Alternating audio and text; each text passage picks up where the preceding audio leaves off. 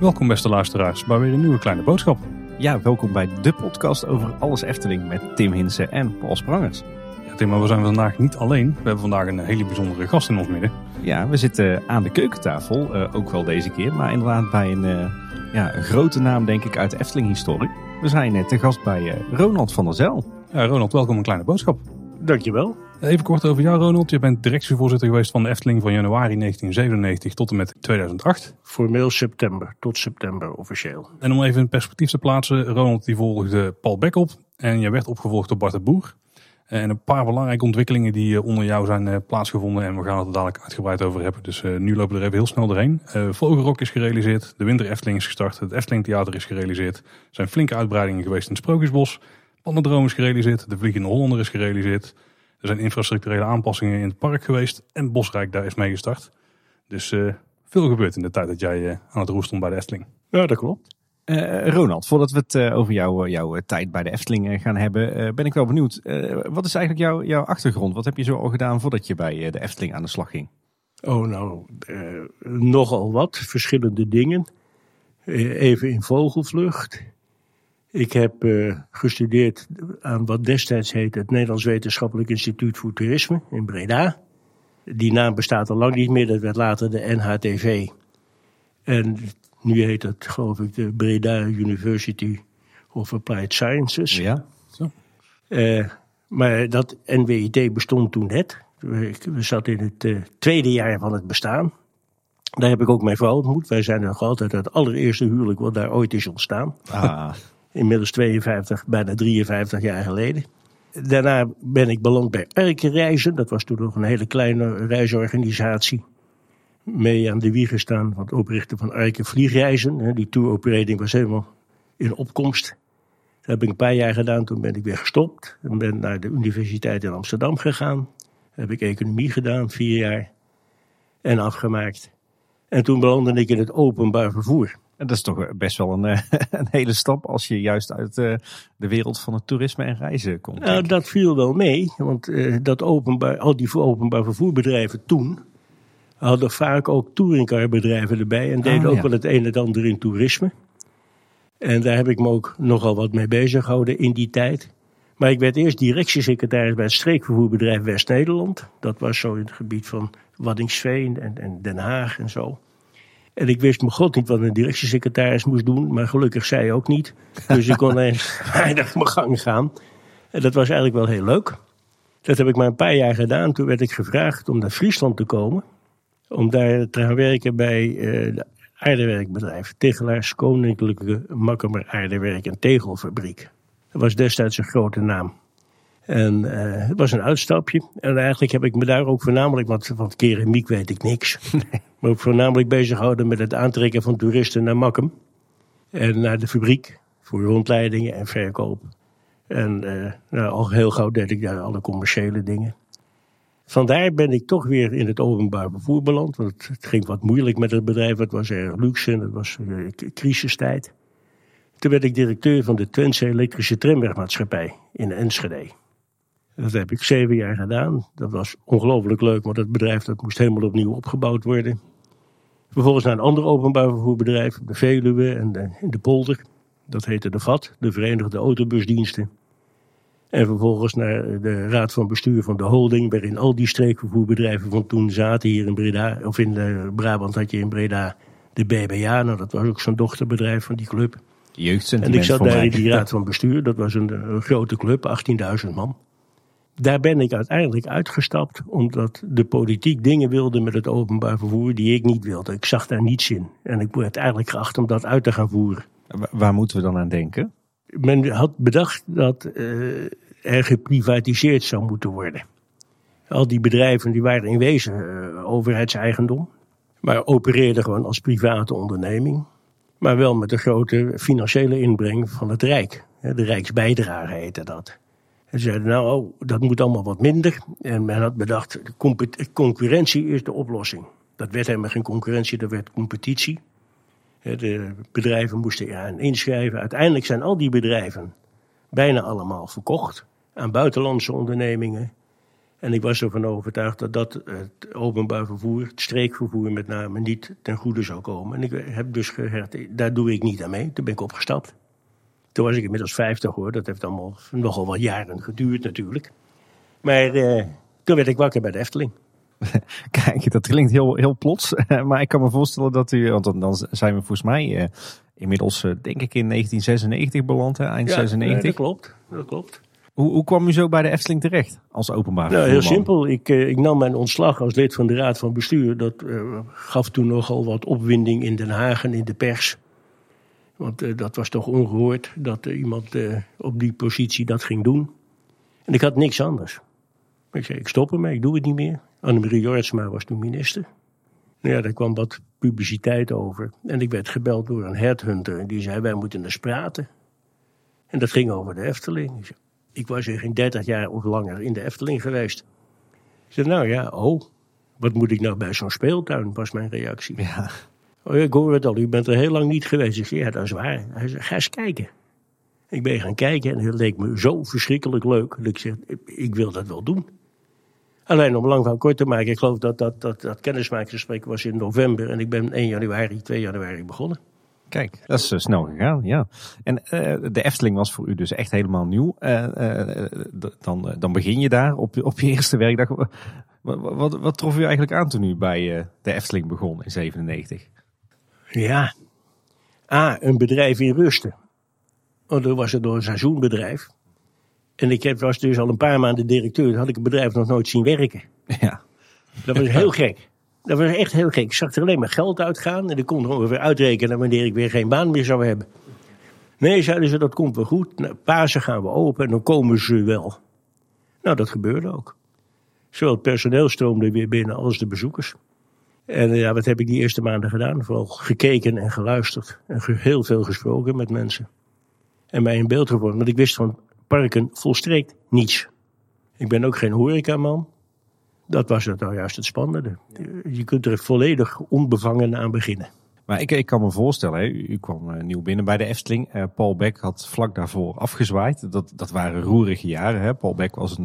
Nou, Paul was zo drie kwart jaar weg toen ik kwam. oh, Oké, kijk. Die is eh, na één kwartaal in dat jaar weggegaan. En er was zo, zo, zo drie kwart jaar geen directievoorzitter. Eh, in die zin heb ik Paul ook nooit meegemaakt. Nee. Maar ik kan me voorstellen dat het dan dat drie kwart jaar eh, lang levende lol was voor het management, zo zonder directeur. Nou, er was, wel een, er was wel een directie. Toen Paul wegging was er een driehoofdige directie, dus er waren er nog twee over. Daar heb ik ook de eerste tijd mee gewerkt. En uiteraard er is een raad van commissarissen die daar ook wel scherp op letten. Dus het was al lang, zeker niet lang leven de lol.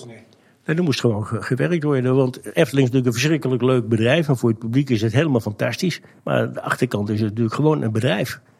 Waar alle regels gelden die in alle bedrijven gelden. De kost moet gewoon verdiend worden en er moet hard gewerkt worden. Waar bent u toen mee begonnen? Nou, eerlijk gezegd ben ik dat niet meer precies. Ik zei net al, vooral met eerst kijken en luisteren en praten met mensen. En eh, toen ik kwam was net besloten om Vogelrok te bouwen. Daar heb ik geen invloed meer op gehad, anders dan dat ik eh, meekreeg, dat gaat gebouwd worden. En daar heb ik me toen in hoge mate over verbaasd. Niet over het feit dat die attractie gebouwd zou worden. Maar ik zag toen wat dat kostte. Dat was uiteraard nog in de gulden tijd. Iets van 22 miljoen. Zei, dit park is zeven maanden open. Dat wordt in vijf jaar afgeschreven. Zei, dat kan niet. dat is eigenlijk heel raar. Dat is ook het moment geweest waarop ik dacht van...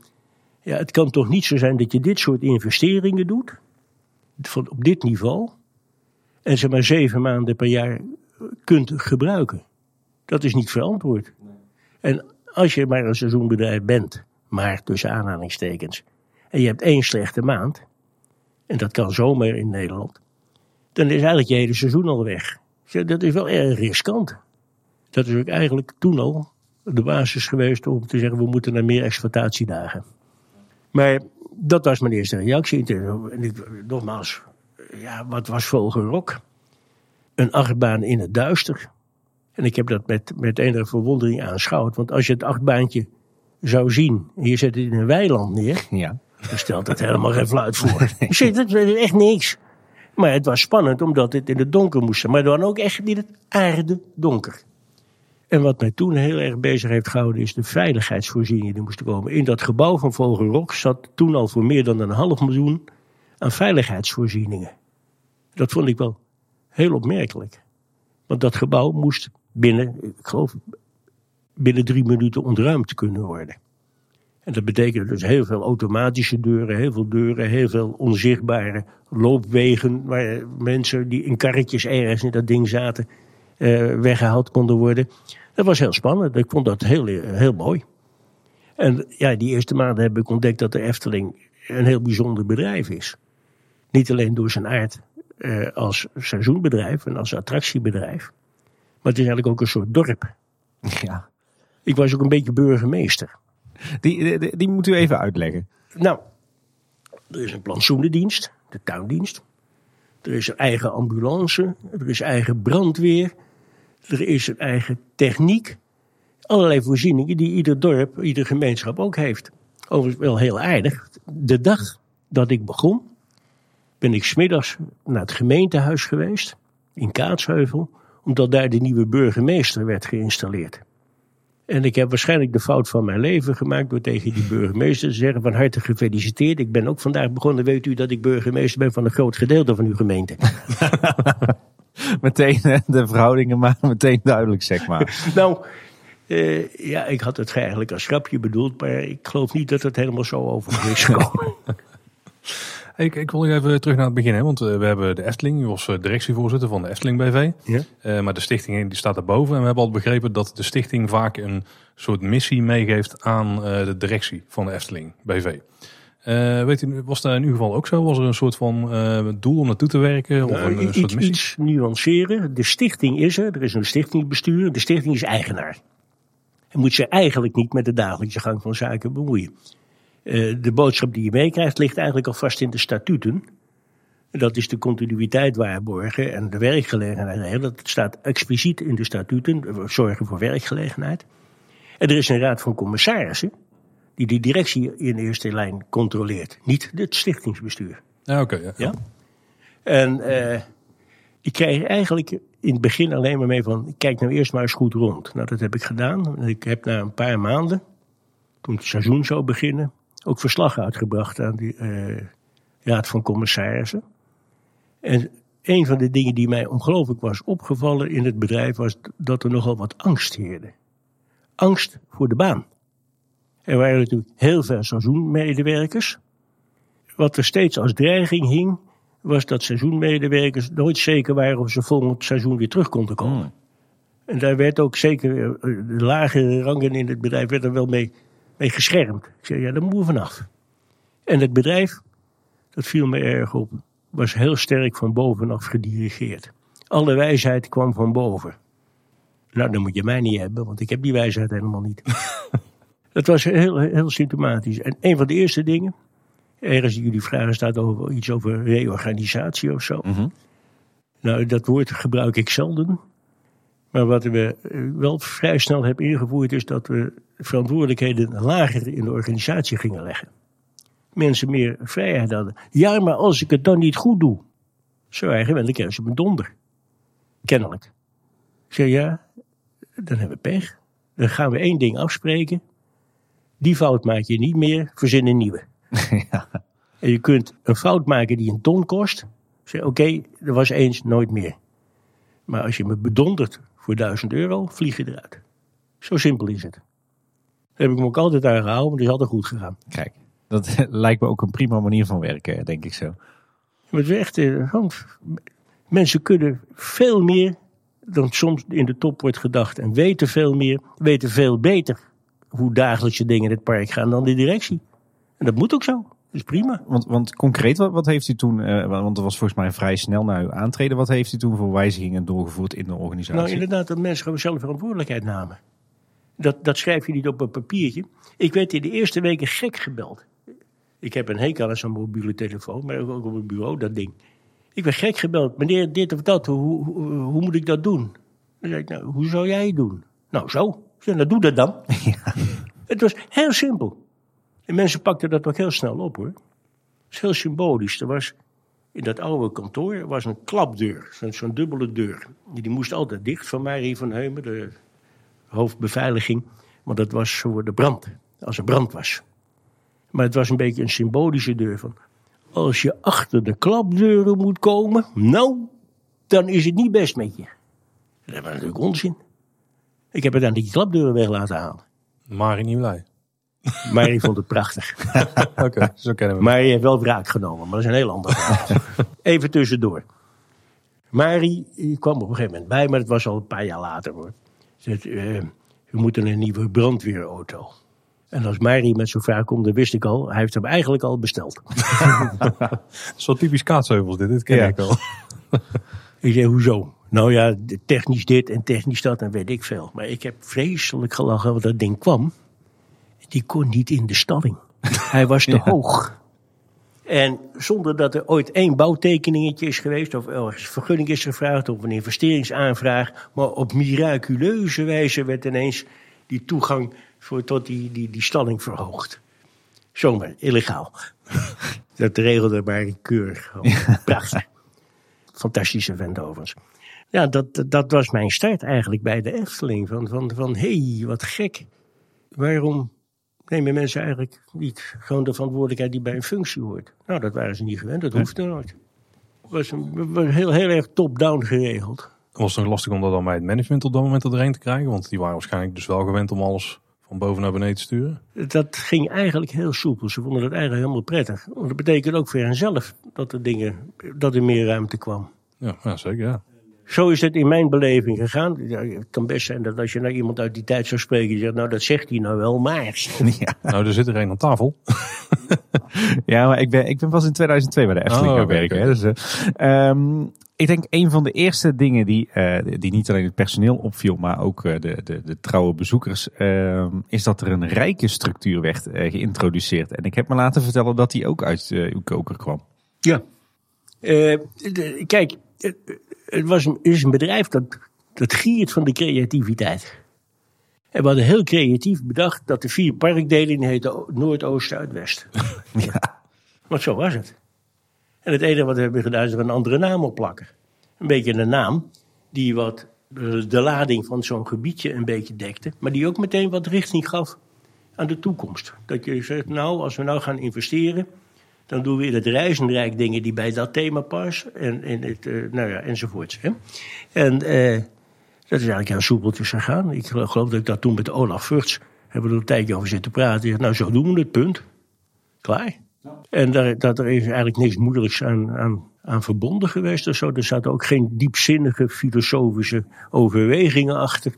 Maar wa- was het wel de bedoeling dat uiteindelijk die, eh, die rijken ook echt gingen kloppen? Dus dat ook echt alles zo, eh, eh, dat alle investeringen die er zouden gaan plaatsvinden, dat die er ook echt voor moesten zorgen dat het helemaal in dat ene thema was van het rijk? Dat is, er is altijd een grijs gebied natuurlijk. En bovendien, er stond al heel veel. En niet alles paste nou perfect in dat thema. Maar dat was ook helemaal niet zo erg. Maar we hebben er wel rekening mee gehouden later.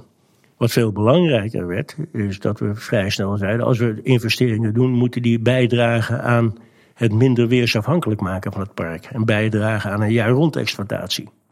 Want dat vond ik van meet af erg belangrijk. Dat gaf ik in het begin al aan. Meer exploitatiedagen, meer exploitatieuren. Ik zei, jongens, anders kunnen we nooit de race in deze, met dit soort investeringen volhouden. Daar is ook de winter Efteling uit voortgekomen. Ja. Kun- Kunnen we stellen dat de Winter Efteling echt uw kindje was? Ja.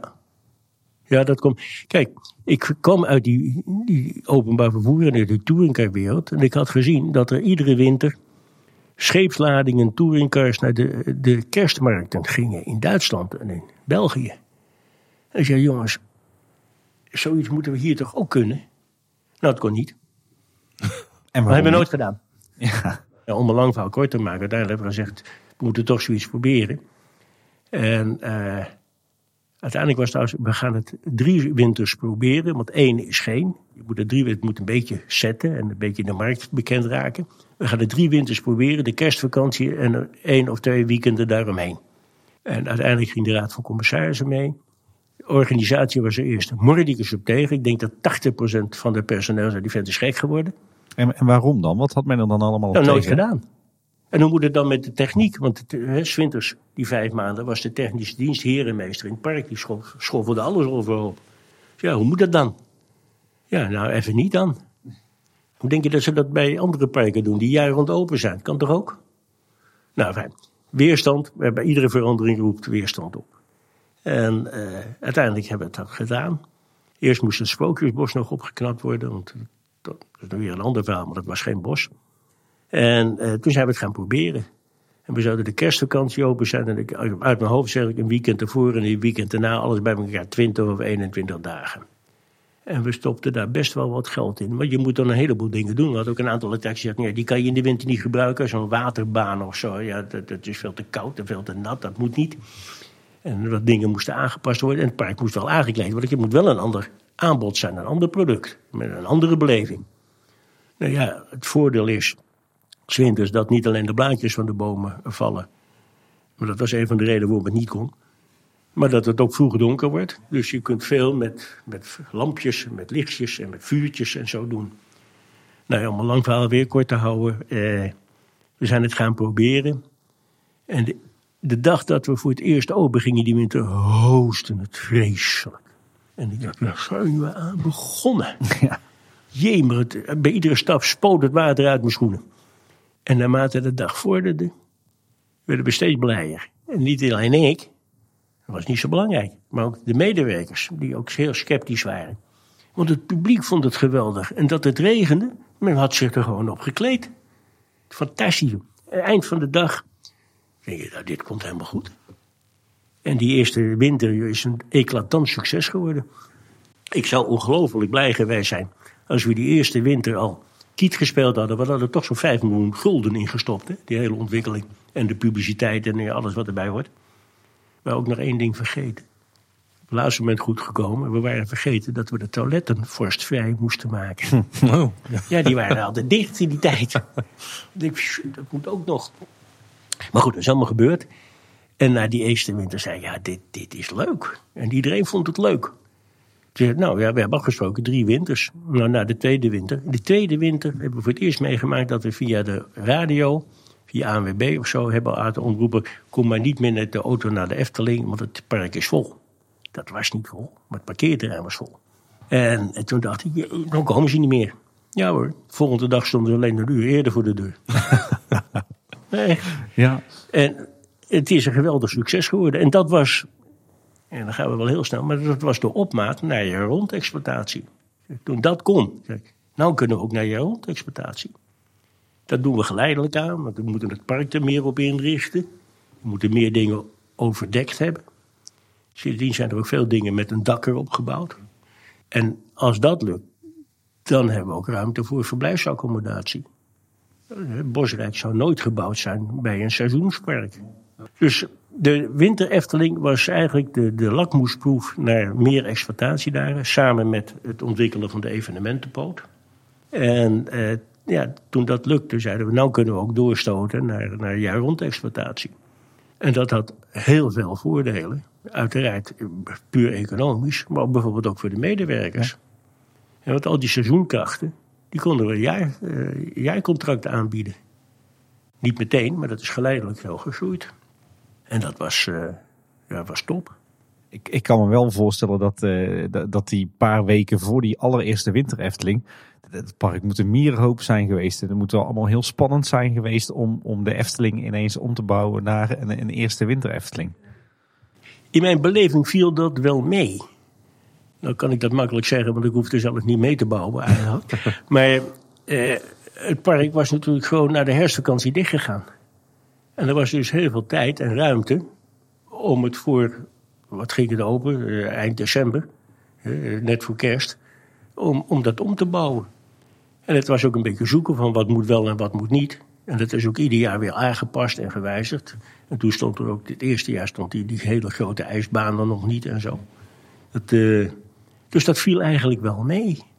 Ik, ik meen mij wel te herinneren dat één winter voor de winter Efteling, de, de winter van 98, 99, dat er al een, een soort van evenement was in het Marenrijk, wat, wat, wat ook een winterse sfeer had. Was dat een eerste proef uh, die jullie gedraaid hebben? Nee, dat was niet zo. Als ik me goed herinner, was dat voor een bedrijf.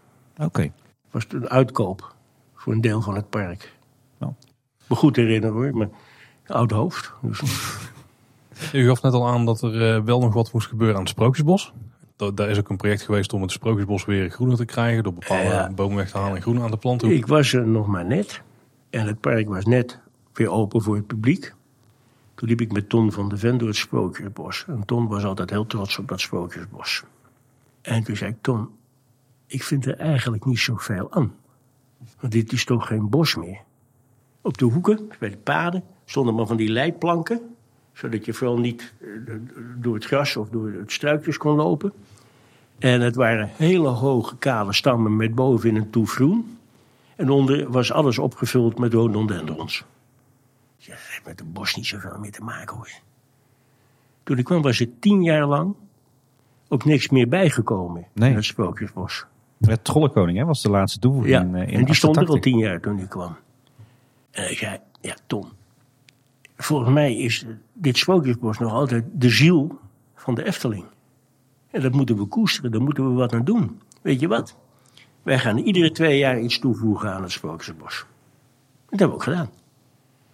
En een van de voorwaarden was dat dat groen dus weer tot ontwikkeling gebracht zou worden. Dat is allemaal gebeurd.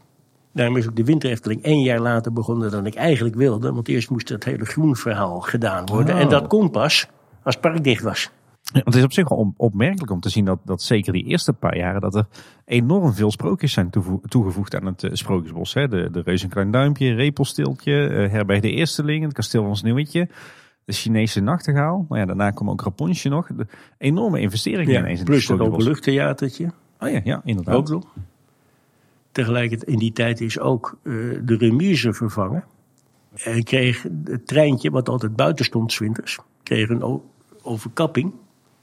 Dat was gewoon om onderhoudskosten te besparen. Dat scheelde enorm. Maar er kwam ook meteen een perronnetje bij met allerlei sprookjesfiguren. Dat werd dus ook bij het Sprookjesbos getrokken. Ja, en gelukkig gebeurt dat nog steeds. En wordt het Sprookjesbos nog steeds verder uitgebreid. Want nogmaals, dat is de ziel van de Efteling. En dat klinkt wat pathetisch. Maar sprookjes en sprookjesbeleving. En het vasthouden aan dat uitgangspunt. is denk ik essentieel voor het onderscheidend vermogen van de Efteling. Ja, daar kunnen wij het alleen maar mee Ja, eens zijn. inderdaad. Eh, u haalde net al even aan dat, eh, dat eh, iets anders waar u mee bezig bent geweest, eh, is het, het ontwikkelen van een evenementenpoot. Hoe, hoe moeten we dat, eh, dat zien? Nou ja, we hadden al wat, wat eh, locaties waar evenementen werden georganiseerd. En we zeiden alleen, waar gaan we meer aan doen? Dus we hebben meer promotie gemaakt. En eh, meer bedrijven benaderd. En dat is, heeft zichzelf eigenlijk heel snel eh, ontwikkeld. En ik moet zeggen, de Winter Efteling heeft er ook toe bijgedragen. De Wis- Winter Efteling is, laat ik zeggen, meer volwassen dan de Zomer Efteling. In de zin van aantrekkelijk voor. We hebben een paar grote klanten gehad. Het ministerie van Landbouw. Die hebben het hele park toen afgehuurd. Hajo Apotheker was toen minister. Ja, dat is een eclatant succes geworden. De- Ik geloof dat er 22.000 man of zo kwam. Dus de, de medewerkers van het ministerie plus hun gezinnen. Ja, die komen uit het hele land. Dat praat overal rond. Er is geen betere reclame dan mond-tot-mond reclame. En zo heeft zich dat eigenlijk, eh, plus dat natuurlijk een goede verkoopploeg zat, die er goed aan trok, uiteraard. En dat, ja, zo is dat vanzelf eigenlijk verder tot ontwikkeling gekomen. Het is heel jammer dat door corona dat nu ineens allemaal in de benen is gezakt. En het was ook essentieel voor, eh, voor de Efteling, want het was een belangrijk stuk omzet. En je kon een aantal dingen, zeker in de tijd dat we nog niet jaar rond open waren. Want ik praat daar wel over, maar ik heb het nooit jaar rond open gezien. Nee. Toen was ik weg. Ja. Moesten eerst allerlei andere dingen gebeuren. Maar in die tijd hebben we wel heel veel aan evenementen en zo gedaan. En, en uitkopen van park en zo. Ja, dat, dat ging eigenlijk, ik wil niet zeggen vanzelf, maar dat ging niet moeizaam. Zo simpel is het. Als de economie groeit en bedrijven willen wat, die hebben wat over hun personeel, dan zijn dit unieke dingen. Want er zijn niet zoveel plaatsen waar je als bedrijf je medewerkers met hun gezinnen kunt vermaken.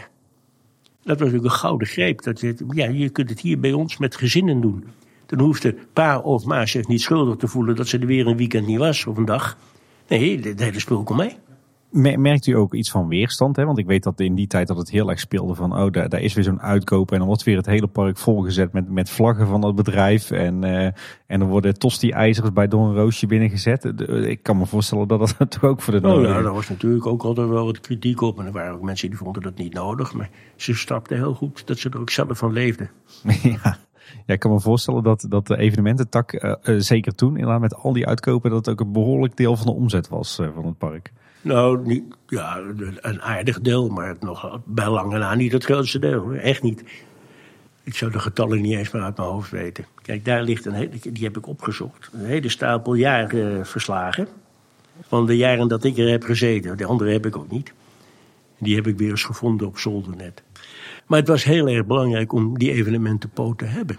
En soms was het ook lastig, want dan uh, was de techniek ergens bezig. Ja, sorry, maar uh, daar kan je de straat nou niet opengooien of je moet hem vanavond weer dichtgooien. Want dan moeten vanavond, of in, of in het weekend, buiten het seizoen, moeten er weer horden mensen over. Ja, dat is aanpassen. Maar we zijn er voor het publiek, daar leven we van. Wat net wel interessant aan, want we hebben het over de jaarverslagen. Maar uh, toen u directeur was, dan is het natuurlijk ook het moment geweest dat we zijn overgegaan van de gulden naar de euro. Is dan ook een, uh, iets wat bij de Efteling heeft gespeeld? Dat natuurlijk heeft gespeeld, maar wat, uh, wat misschien spannend was of zo? Waar jullie moeilijke oh, ja. beslissingen over te nemen? Er waren natuurlijk allerlei verhalen over de computerprogramma's kunnen dat niet aan en zo. En, nee, dat is vooral het publiek heeft er weinig van gemerkt. Dat is natuurlijk vooral achter de schermen en met name de administratieve hoek is daar erg druk mee geweest. Pio Holtrop, de toenmalige financieel directeur, en Daan van Baarzen, zijn opvolger nu, met hun mensen hebben daar geweldig hard aan getrokken. Waar ik me echt eventjes, nee, niet mee druk om heb gemaakt, maar wat ik uh, meekreeg was, denk erom, het gaat uh, heel veel geld kosten om dat allemaal netjes voor elkaar te krijgen. En het gaat blijvend geld kosten, omdat we niks meer verdienen aan wisselkoersen. Oh. Ja. ja. Ja, ik kan me nog voorstellen dat misschien, uh, dat, toen was ook de perceptie, kan ik me nog herinneren, dat uh, dingen in één keer heel duur waren. Want iedereen ging alles terugrekenen naar guldens en dan... Ja, dat, ja in, het begin, in het begin is dat natuurlijk altijd zo. Het ging allemaal vanzelf, joh. Ja. Uh, dat geldt eigenlijk bij heel Nederland. Kijk, er zijn nou nog altijd ouderen. Ik doe dat soms ook nog wel eens om iemand te jennen. Ze weet je wel wat dat kost? Dan hebben ze een prijs van een huis. Die zijn sowieso in Nederland al belachelijk. Maar dat huis kost drie ton. Je moet eens goed kijken. Dat is dus meer dan 600.000 gulden. Ja. Ik denk dat veel Mijn kleinkinderen uh, kijken naar je guldens. Wat is dat? Ja, ik denk dat veel van onze luisteraars ook zitten te kijken van wat een gulden, wat is dat nou? Ja. Nee, dat zal. Ja. Want we zijn inmiddels wel twintig jaar verder. Ja, hè? precies. Ik, ik wil zelf ook uit, zit ik mezelf te bedenken. Ik heb die overgang van, euro, van gulden naar euro nog, uh, nog levendig meegemaakt in de Efteling, ja. Uh, als ik denk aan Ronald van der Zel, dan denk ik zeker ook aan de komst van de Pardoespromenade en de Brink. Denk ik ook wel iets wat we aan u toe mogen schrijven, toch? Nou, toeschrijven, je kunt me overal de schuld voor geven. Dat is prima. maar, er moest wat gebeuren in de infrastructuur. Wat we niet willen is zo'n Disney-situatie waarin je als je de, door de entree komt meteen het centrum van het park uh, groot ziet. Nee, wij willen eigenlijk dat ons park nog echt een park is en blijft. Dus groot verschil, de tussenstapje werd bijvoorbeeld Disney. Disney is in wezen een compacte stad. Ja. En de Efteling Park is eigenlijk nog een van de weinige attractieparken die nog met recht park mag heten. Mm -hmm. Waar heel veel ruimte is, waar heel veel groen is, waar heel veel water is. Dus dat willen we handhaven. En toen is er weg, nou we willen dat centrale plein, wat toen ik kwam was dat nog een grasveld waar Samson en Gert stonden ja? in een tent. Ja, ja. Uh, ja dat, moet, uh, dat moet eigenlijk een, een soort centraal plein worden van waaruit men alle hoeken van het park kan gaan bezichtigen. En om nou die functie te geven, moeten we eigenlijk zorgen dat de mensen, als ze bij de, van de entree afkomen, eigenlijk eerst naar dat centrum gaan. Het heeft ook een tijd lang in ons interne jargon het Centrum Verdeelplein geheten. Ja, dat is geen naam voor de Efteling, maar het gaf wel even aan wat we beoogden. En er zat nog iets aan, want er zegt van, dan kunnen we het zo inrichten dat je delen van het park, als je dat wilt, ook zou kunnen afsluiten. Dat is ook mogelijk. Hè? Je komt de vier delen, moet je afzonderlijk afsluiten. En dus moeten we een mooie promenade hebben die de mensen als het ware leidt naar dat centrum. En dat moet wat breed zijn, en dat moet, moet een beetje ogen. Water erlangs, groen erlangs, achtergrondmuziekje. Mensen die hollend van de auto naar de kassa gaan. Zo gauw ze die kassa gepasseerd zijn, moeten ze eigenlijk tot rust komen. In moet je, moet je tot rust komen. Zo is die promenade ook ontworpen. Daarom zit er ook een bocht in. Je kijkt niet meteen naar het Centrum Verdeelplein, naar, naar het centrale plein. Nee, er zit een knik in. Het blijft een beetje verrassend. Het moet een beetje zwerven zijn, een beetje zoeken zijn in de Efteling. Zo is dat tot stand gekomen. Dat de mensen, als ze binnenkomen, meteen sprookjesbos en vliegen, dat is allemaal niet erg. Of naar rechts naar de Fata Morgana. Maar het centrale idee was dat. En was het ook een ontwikkeling die dan weer als soort voorbereiding diende op ja, rond de opening of over uh, gewoon nog meer bezoekers die naar de Efteling konden komen? Ja, daar heeft wel bij gerekend, natuurlijk. Ik heb van meet af aan, in mijn tijd zeiden we, we willen toch uiteindelijk, toen de winter Efteling een succes bleek te zijn, naar jaar-rond exploitatie. Dat, zullen, dat is niet zomaar omdat dat een hobby is. Nee, het zou wel moeten uit bedrijfseconomisch oogpunt. Je kunt geen attracties bouwen van 20, nu 25, zelfs 40 miljoen euro. Zeggen, nou, die gebruiken we zeven maanden per jaar. Dat kan niet, dat is uitgesloten. Als dat de keuze zou zijn geweest, zouden we een heel leuk regionaal lief park zijn gebleven. Zonder verdere verblijfsaccommodatie. We zeggen, als we gaan voor de, voor de groei, voor de verdere expansie, als we mee willen doen in de, de eredivisie van de parken, mondiaal, dan moeten we dit soort dingen doen. Daarin heeft dus die infrastructuur ook een rol. Zijn er eigenlijk ooit plannen geweest om, om langs die Padoespromenade eh, winkeltjes en restaurantjes eh, te bouwen, zoals we die, die kennen uit bijvoorbeeld de Disneyparken? Nee, in ieder geval niet in mijn tijd. Daarna weet ik niet, maar ik zou het een doodzonde vinden. Ja, vooral vanwege het behoud van het, eh, parkachtige opzet. Ja, maar. ja, maar ook Kijk, natuurlijk is de Efteling een commercieel bedrijf. Maar toen ik Amerikanen op bezoek had, Disney-figuren, die liepen door het park en die zei: Ronald, this is the most beautiful park I've ever seen, but god damn it, where can I leave my money? Mooie quote. Daar staat bij wijze van spreken om de 50 meter een kassa. De giert van de snoeptentjes, van de eettentjes, van de uh, merchandise tentjes. Ja, die moeten we ook wel hebben, maar niet zo overdadig veel. Dat past ook niet in de Nederlandse cultuur. Nee, langs die promenade winkeltjes, iemand die dat doet, die uh, heeft met mij een probleem. Kijk. Iets wat in die tijd terugkwam, na, na een aantal jaren niet georganiseerd te zijn geweest, is, uh, zijn, zijn de zomeravonden. Ja, kijk, toen de winter Efteling een succes bleek te zijn, hebben we gezegd, wat kunnen we nog meer verzinnen? Ja, dan het voorjaar en de zomer en het najaar en de herfst. In die zomeravonden, ja, dat was natuurlijk op zich heel erg leuk. Want uh, bij mooi weer. En met veel live entertainment, dat was allemaal erg gezellig. Maar het is niet altijd mooi weer natuurlijk. Nee. En uh, ik, ik, weet niet, de afgelopen zomer is dat door corona ook geweest? Ik weet het eigenlijk niet. Uh, daar wel langere openingstijden, maar geen entertainment. Nee. Geen entertainment, nee. nee. want dan krijg je weer mensen allemaal op kluitjes bij elkaar. Ja, corona heeft natuurlijk een heleboel dingen anders gemaakt. Ik benijd Frans wat dat betreft en de hele Efteling ook niet, want het maakt het niet eenvoudig. Nee, zeker niet, nee. Maar het, uh, ja, die zomeravond was ook weer zo'n probeersel van meer, meer, gewoon meer met de vaste activa meer omzet realiseren. Dat is in essentie waar het om gaat. Want wat was daar het rekensommetje? Want in de winter kan ik het me makkelijk voorstellen. Want je gooit het park open op het moment dat het eerder niet open was. Dan kun je meer tickets verkopen. Hm? Uh, maar in de zomer, hoe werkt het daar dan? Is het gewoon dat, het, dat er meer mensen naar het park komen omdat er meer te doen is? Nou ja, we hebben een discussie gehad. Ik weet niet meer precies hoe het uitgepakt is. Van, moet je nou om zes uur het park leegschomen en om zeven uur weer vol laten lopen en zo? Of reken je een toeslag? Of, nou ik weet niet eens meer precies hoe het afgelopen is. Eén ding was zeker, we halen veel meer omzet uit de horeca. Ja, ja, ja. Dus echt het, mensen die blijven eten, maar ook die s'avonds een drankje pakken. En, uh, ja. en dat heeft er ook toe geleid dat er heel veel mensen later op de dag kwamen. Want als je om tien uur binnenkomt en je loopt er s'avonds om tien uur nog, dan ben je tot aan je knieën versleten.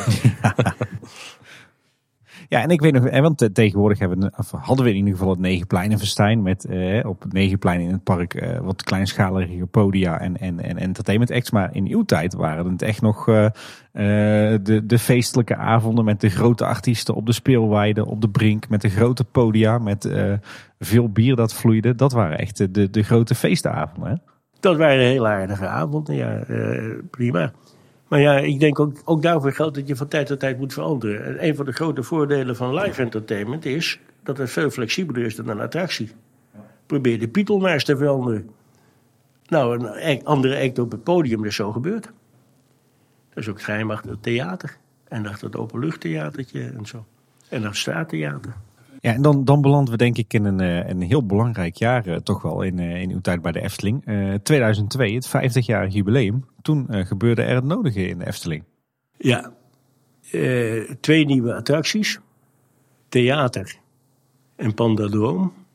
Pandadroom zit een bijzonder verhaal achter. Dat was iets wat we samen met het Wereld Natuurfonds hebben gedaan. Dat moet ik toelichten. Het Wereld Natuurfonds kwam op een gegeven moment naar ons toe. Zeiden wij zouden in de Efteling een soort informatiestand van het Wereld Natuurfonds willen hebben. Want ik zag dat helemaal voor me. Zo'n zo'n wat struise dame in zo'n soort keki-uniform met van die grote schoenen aan. Die dan heel somber voor zich uitkijkt. Die de wereld vergaat tenzij wij eh, iets, iets gaan redden. ik zeg, nou dat moet het niet zijn. En eh, op zo'n moment is de creativiteit van Erik ook goud waard. Want we zeiden, we willen best wat doen, maar dan moet het in de vorm van een attractie. En dat moet ook nog niet een attractie zijn die heel erg belerend is. Want daar komen- de mensen niet voor. En Erik heeft in wezen het hele concept bedacht. Erik is conceptueel ongelooflijk creatief. En eh, dat is Pandadroom geworden. Waarvan de film is betaald door het Wereld Natuurfonds. Was ook eigendom van het Wereld Natuurfonds. Maar de inhoud is voor een groot gedeelte ook door Erik mede tot stand gebracht. En hij heeft een gebouw neergezet, uiteraard, want dat was zijn taak. En dat heeft, de bedoeling was dat het maximaal tien jaar zo zou functioneren. Het heeft veel langer gefunctioneerd. Ja. Het was een beetje tricky. Ik heb er ook lang over moeten discussiëren met, ieder- met allerlei mensen. Van, ja, past dat nou wel bij de Efteling? Zei, ja, daar waar wij ons er ook voor, op voor laten staan... dat wij toch ook heel erg milieubewust zijn... en eh, ons veel laten, gelegen laten liggen aan de natuur... en het behoud van de natuur, past dit volgens mij best. We brengen het in de vorm van een soort sprookje. hè. Die film is een, een sprookjesachtige film. En ik denk dat het uiteindelijk heel erg goed heeft gefunctioneerd. En het was een ding met een dak erop. Ja, En dat vond ik heel belangrijk. En dat gold ook voor het theater. Want kijk, we hebben toen die twee dingen samen waren iets van 45 miljoen euro. Dat was heel veel geld. ja forse investering voor de Efteling, zeker op dat moment. toen zeker. En dan bouw je een theater van, wat was het, 23 miljoen. En dan heb je niks. Want wat is een theatergebouw? Niks. Er moet wat in. Er moet een show in. En shows zijn hartstikke duur, maar dat is allemaal arbeidsloon. Heel veel arbeidsloon. Niet alleen op het podium, maar ook de techniek erachter enzovoorts. Maar het heeft één groot voordeel. Het is heel flexibel. Nou, uiteindelijk is dat theater er gekomen, dat gebouw. En als je door de ogen kijkt, welke maloot zit nou een, een theater van 1200 zitplaatsen neer in Kaatsheuvel of all places? Hm? Nou, wij. En dat is, ik weet niet hoe het nu is, maar het is jarenlang de meest intensieve theaterzaal van, gebruikt eh, in Nederland geweest. Want overdag stonden er vier of vijf, afhankelijk van het seizoen, korte showtjes in. Eh, en s'avonds was er meestal ook nog een grote show. Of werd het benut voor allerlei zakelijke dingen. Heel erg intensief. Maar een theater is niks zonder show. Ik heb wel begrepen dat er zeker in het begintraject dat er nog heel veel gesteggeld is geweest over de locatie van Pandadroom, de locatie van het theater, dat die heel vaak van plek zijn gewisseld in de plannen. Nou, niet heel vaak, maar er is wel wat geschoven, ja. Kijk, we hebben ooit dat idee van Uitrijk gehad. Zo pal achter de entree, een gebied wat je ook zou kunnen bezoeken zonder dat je het hele park inging en waar je meer uitgaansgelegenheid had. Nou, het theater was daar natuurlijk eh, perfect in. Dus uiteindelijk zeggen we, dat moet daar komen. Maar inderdaad, er is in het begin nog een idee geweest om dat theater te zetten op plaats waar Pandadroom uiteindelijk kwam. Maar toen was Pandadroom nog helemaal niet in beeld. En die plek was eigenlijk te klein Ja. voor een echt theater, voor een groot theater. Dus dat hebben we een paar keer wat geswitcht. Ton van de Ven die wilde eerst, geloof ik, niet zo naar die locatie. Maar uiteindelijk is dat allemaal zo gekomen. Details weet ik niet meer precies, maar eh, het staat nu waar het staat. En u, heeft eh, u haalt het uitreiken aan. Wat waren die plannen dan zo'n beetje in die hoek? Nou, nog meer horeca. Er zit horeca uiteraard in het theater. En er is verder meer uitbreiding gegeven aan de horeca in het park. En buiten het park, in Bosrijk en in het Loonse Land. Want de gedachte was dat mensen die te zijner tijd bij ons zouden komen overnachten... toch ook een mogelijkheid moesten hebben om zich s'avonds te vermaken als het park gesloten was. Dat heeft geleidelijk aan een ander karakter gekregen. Ah, het park ging meer uren open en in de zomer al helemaal. En er zijn ook ontspanningsmogelijkheden in de, bij de verblijfsaccommodatie zelf gekomen. Maar de, de plannen van een groot uitrijk eh, in het hart van eh, die wereld van de Efteling, die eh, zijn helaas niet van de grond gekomen. Nou, ik weet niet eens of je moet zeggen helaas. Maar ze zijn er in ieder geval niet in die zin gekomen zoals toen aanvankelijk gedacht werd. En, en waarom niet helaas? Nou, als er één tijd is die aantoont hoe kwetsbaar ook uitgaansgelegenheden kunnen zijn, dan is het nu al. Daar is toen geen rekening mee gehouden. Hoor. Een overmaat aan horeca, daar word je ook niet wijs van. Je, op een gegeven moment zeiden we, we moeten er wel voorkomen dat we onze eigen concurrent gaan bouwen. Ja. Waar ik nog heel erg benieuwd naar ben is, uh, we geven net aan, dit was voor de verjaardag van de Efteling een uitgave van 45 miljoen. Uh, toen je bij de Efteling binnenkwam, toen ging het om een investering van 22 miljoen gulden. Dus dat is ongeveer maar een kwart van diezelfde investering daar gedaan wordt. Maar hoe worden zulke investeringen dan verantwoord intern? We hebben natuurlijk discussie gehad. Er staat ergens in jullie vraag iets wat niet klopt. Maar we hebben discussie gehad over hoe, hoe, hoe vaak moet je nou met een nieuwe uh, grote attractie komen. Ja. En ik gaf al aan van toen ik daar net kwam en ik zag voor zei, dit, dit kan echt niet. Niet zo. Ja, maar als we mee willen doen, moeten we toch ieder jaar met. Hè? Ik zei, nee, dat is volgens mij helemaal niet nodig. We rekenen mee dat een nieuwe attractie, een grote attractie, die ook altijd in vijf jaar worden afgeschreven, ook zijn effect op de bezoekersaantallen na een jaar of vier, vijf kwijt is. Dan heeft het geen echte wervende kracht meer. Dan moet je weer wat nieuws. Maar in de tussenliggende tijd moet je wel steeds weer met nieuwe dingetjes komen. Bijvoorbeeld uitbreiding, kleine dingen in het Sprookjesbos. Een soort gelijke dingen. En meer live entertainment. Kleinschalig kan zijn, de, de, weet het, die jongen met die, die, die ganzen die er rondliep en de Efteling van Varen en al die flauwekul die we hebben gehad. Allemaal schitterende dingen. Het is ook allemaal heel kleinschalig en flexibel. En nog hartstikke leuk ook. Die zeven jaar die jullie zeiden, die heb ik nooit genoemd. Nee, ja, dat moeten we even onze, onze wat jongere luisteraars even uh, uitleggen. Uh, er is ooit ergens opgetekend dat, dat u zou hebben gezegd dat het uh, voldoende zou zijn als de Efteling één keer in de zeven jaar een nieuwe attractie zou bouwen. Uh, en uh, ja, dat is toch een gevleugelde uh, uitspraak geworden die, ja, waar met name de Efteling-liefhebbers het natuurlijk niet zo mee eens waren. Hè, want die zagen op dat moment het liefst ook ieder jaar een grote attractie. Maar die is een beetje aan u blijven kleven. Maar waar komt die, waar, waar komt die foute informatie dan vandaan? Heeft Ik heb geen idee. Ik las het voor het eerst bij jullie vragen die jullie me toestuurden. Ja, nou, dat is in ieder geval iets wat ik nooit gezegd heb ook nooit zou hebben kunnen menen, want ik weet dat dat onzin is. Maar één keer in de twee à drie jaar kan heel goed. Dat hebben we ook gedaan. Kijk, dan hebben we vandaag toch mooi een, eh, een echt broodje aapverhaal eh, ontkracht in deze podcast. Ja, dit zeven jaar is echt flauwekul. Maar één keer in de twee jaar, drie jaar. Ja, maar dat kan je financieel ook niet waarmaken om ieder jaar uh, zoiets te doen. En toen in het uh, jubileumjaar hadden we het jaar daarvoor ook niks gedaan. Althans, bijna niks, kleine dingen. En het jaar daarna ook niet. Zeggen we, ja, we moeten even sparen voor deze investering. Ja, daar ben ik wel eigenlijk wel benieuwd naar. We hebben in een eh, aantal voorgaande afleveringen hebben we eens eh, de hele financiële structuur van de Efteling uitgespit. En daar kwamen wij er, uh, erachter dat de Efteling, in tegenstelling tot, tot veel andere bedrijven in de recreatiesector, dat de Efteling uh, heel behoudend leent, of eigenlijk vrijwel nooit leent, maar vooral heel veel investeert uit de omzet. Uit de cashflow, ja. Ja. waarom die, die ja, toch wel nou, misschien wel unieke financiële, uh, dat unieke financiële beleid. Dat heel erg behoudende beleid. Efteling is in vele opzichten een wat conservatief en behoudend bedrijf. Dat ben ik ook.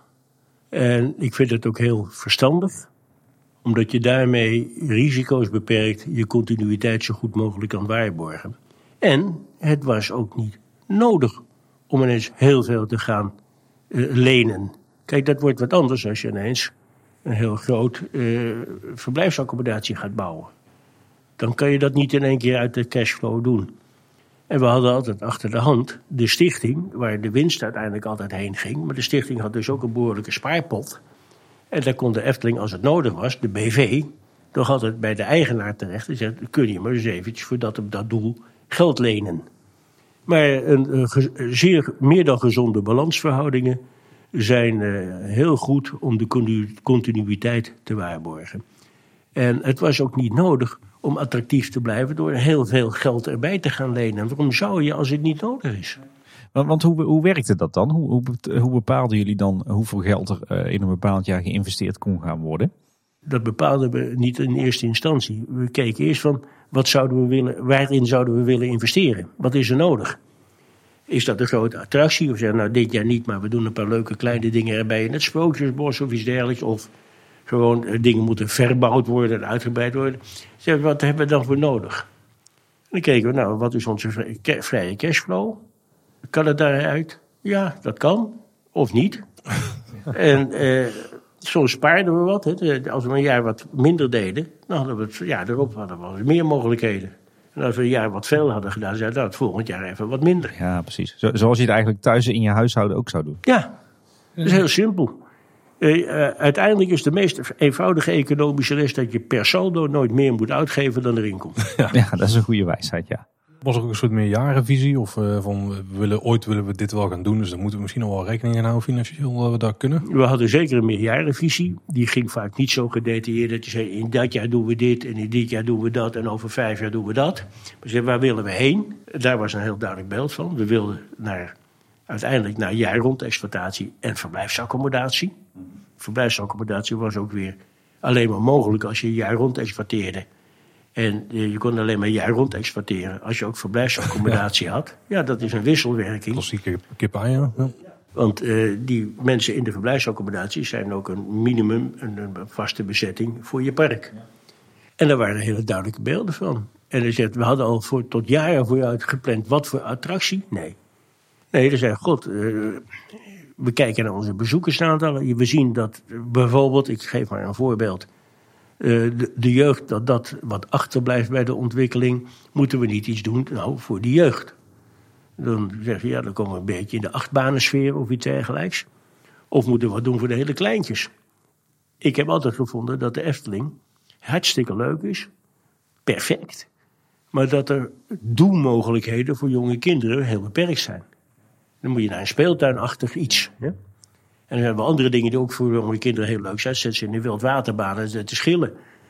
Maar echt actief even doen, dat is niet zoveel. Het speeltuintje is ook een keertje uitgebreid. Dat is dan in de verhouding een hele bescheiden investering. Maar het werkt wel. Want dat is dus hoe, hoe de keuze werd gemaakt van, eh, van waar gaan we in investeren. We gaan eerst eens kijken naar, eh, naar, naar de, de, de Bezoekersaantallen, hoe ontwikkelt zich dat? Ja. En dan een, de keuze voor een attractietype en pas als laatste een, een thema of een verhaal. De- Die laatste twee gaan soms hand in hand. De Vliegende Hollander bijvoorbeeld. Olaf Vugts kwam met het verhaal van... dat is geen sprookje, maar wel een mooie zagen en legende. Want we hebben het begrip sprookjes wat opgerekt tot zagen en legende. De Vliegende Hollander is een leuk, leuk ontwerp. Kunnen we wat mee. Nou, dat, dat ding is er uiteindelijk gekomen. Ja, dat kwam zomaar ineens uit de lucht vallen eigenlijk. Olaf werd s'nachts schrikkend wakker. En die zei, die, dat verhaal, kom ik eens mee. We hebben ook al andere verhalen gehad. En dan, ja, dan wordt een beetje gewikt en gewogen. En niemand weet het echt hoor. En toen was Ton er nog. En zei, Ton, zie jij dat? Ja, daar zie ik wel wat in. Daar kan ik ook wel iets moois van maken. En ja, zo gaat dat. En als Ton iets moois gaat maken, weet je één ding zeker. Je moet de helft schrappen. dat kan je niet betalen. Maar eh, er is iets heel moois gekomen. Even los van het technisch probleem wat we daar gehad hebben. Maar er is een mooi ding neergezet. En heel vaak zie je dat de attractie zelf, dat het, de hardware erin, is maar een fractie van de kosten in vergelijking tot de verpakking. Als er ergens een dure attractie is, dan is de Vliegende Holland, omdat de verpakking hartstikke duur is. Maar dat stuk staal wat erin zit, dat valt allemaal wel mee. Da- da- Daarover gesproken, ik kan me wel voorstellen dat, eh, dat eh, de Vliegende Hollander eh, de directie behoorlijk wat kopzorgen heeft bezorgd. Ik heb er slapeloze nachten van gehad. Ja, hartstikke leuk ding. Maar het bleek, en ik zei al, ik ben geen techneut. Ik kan, zelfs als ik dat wel zou zijn, kan ik dat niet beoordelen. Maar we hadden een groot probleem met eh, de koppeling van die hele zware boot. Die op een gegeven moment aan een ketting omhoog gezeuld moet worden. Om vervolgens een vrije val te maken. Nou, dat aanhaken van die boot aan die ketting, dat ging met een geweldige schok. Dat zou eh whiplashes hebben opgeleverd of zoiets bij bezoekers. Dat was buitengewoon onaardig weer. Dat kan niet. Verder werkte de ding eigenlijk prima. Maar dat was eigenlijk het enige echte probleem wat we hadden. En de, de, de, de, club die dat ding geëngineerd had, die, eh, die vonden het allemaal onzin en niet nodig. En maar verder hebben we nogal wat kif mee gehad. En uiteindelijk zijn het eigen mensen geweest die de oplossing hebben gecreëerd. Ja, dat was uh, heel vervelend. Uh, Zo'n attractie van zoveel geld. Een jaar later openen en in dat tweede jaar dan ook nog een tijdje of eerder moeten sluiten omdat er toch nog een probleem mee was. Dat is heel vervelend. Maar dat kan gebeuren als je unicaten bouwt. Zo'n ding bestond nergens in de wereld op die manier. En uh, waar gaat de slapeloze nacht dan over? Over het misschien niet halen van het aantal bezoekers, omdat dan ja, die golf komt dan een jaar later waarschijnlijk, of uh, dat je mensen teleur moet stellen. Uh... Ja, je, je, hebt de slapeloze nacht van omdat je iets wilt en het lukt niet. En dat kost veel geld. Daar heeft een jaar lang een ding van, wat was het, 25 miljoen euro zo, staan te staan. Nou kan je vertellen, dat hoef ik hier thuis niet mee aan te komen. Nee. Kan me levendig voorstellen, ja. Iets wat, iets wat in die tijd ook is ontstaan is, uh, is de afdeling, of het bedrijfje uh, Efteling Media. Waar kwam dat zo vandaan? Moet ik even teruggaan. We hebben altijd gezegd, uiteindelijk moeten wij het merk Efteling niet alleen hier in Kaatsheuvel te gelden maken en, en exploiteren.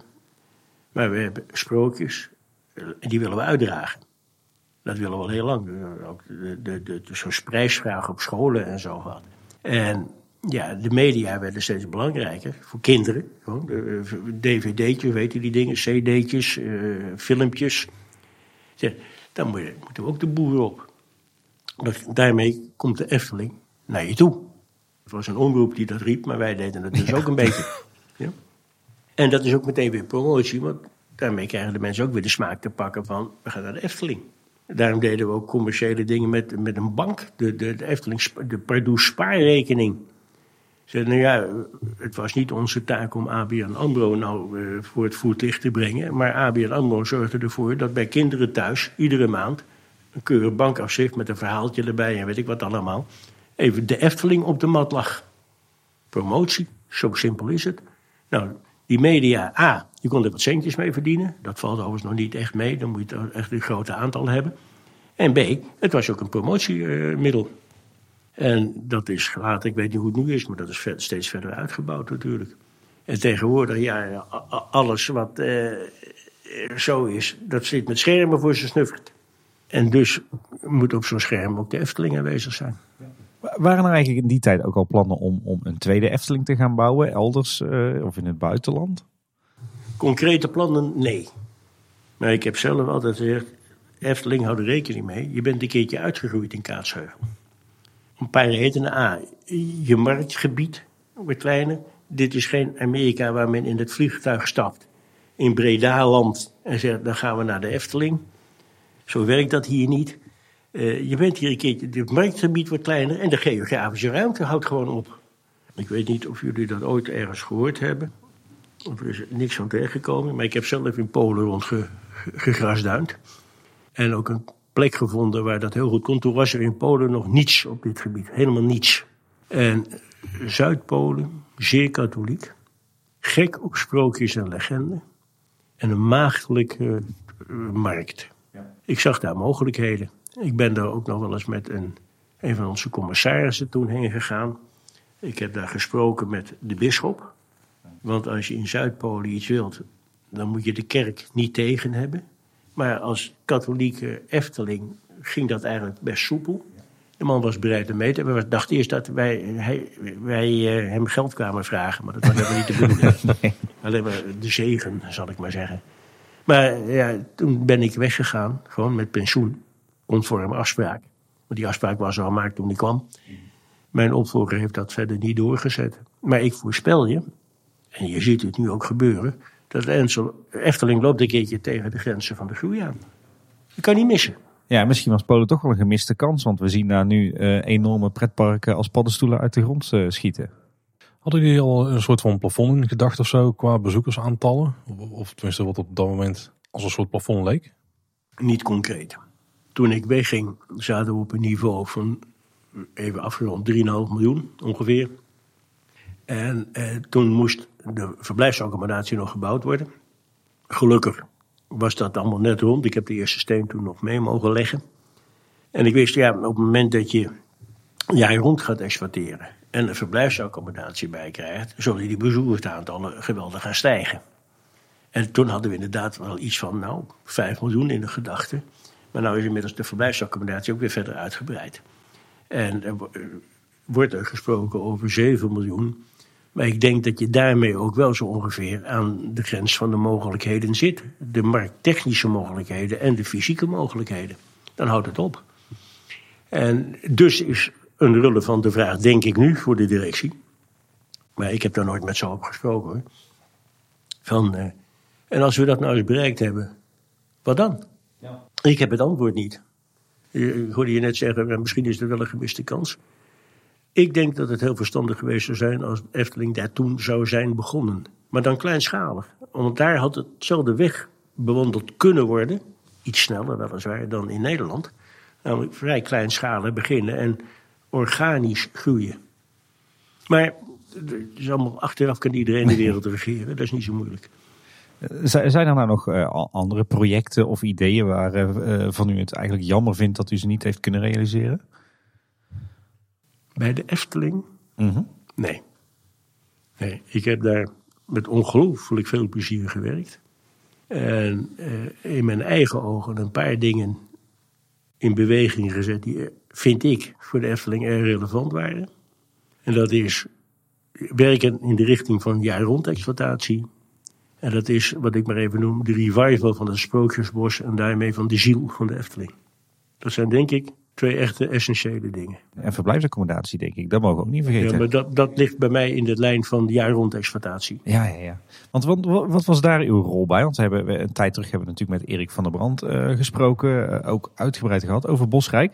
Maar, maar, maar wat was uw rol in het, uh, het ontstaan, of eigenlijk het, het, ja, het concreet maken van die plannen voor verblijfsrecreatie? Het belangrijkste is dat ik mij met de juridische aspecten heb bemoeid. Kijk, Erik, fantastisch, heeft met de Brabantse Milieufederatie gepankoekt. Heeft daar uiteindelijk uh, ook een akkoord mee weten te bereiken. Natuurlijk was ik daar ook bij betrokken.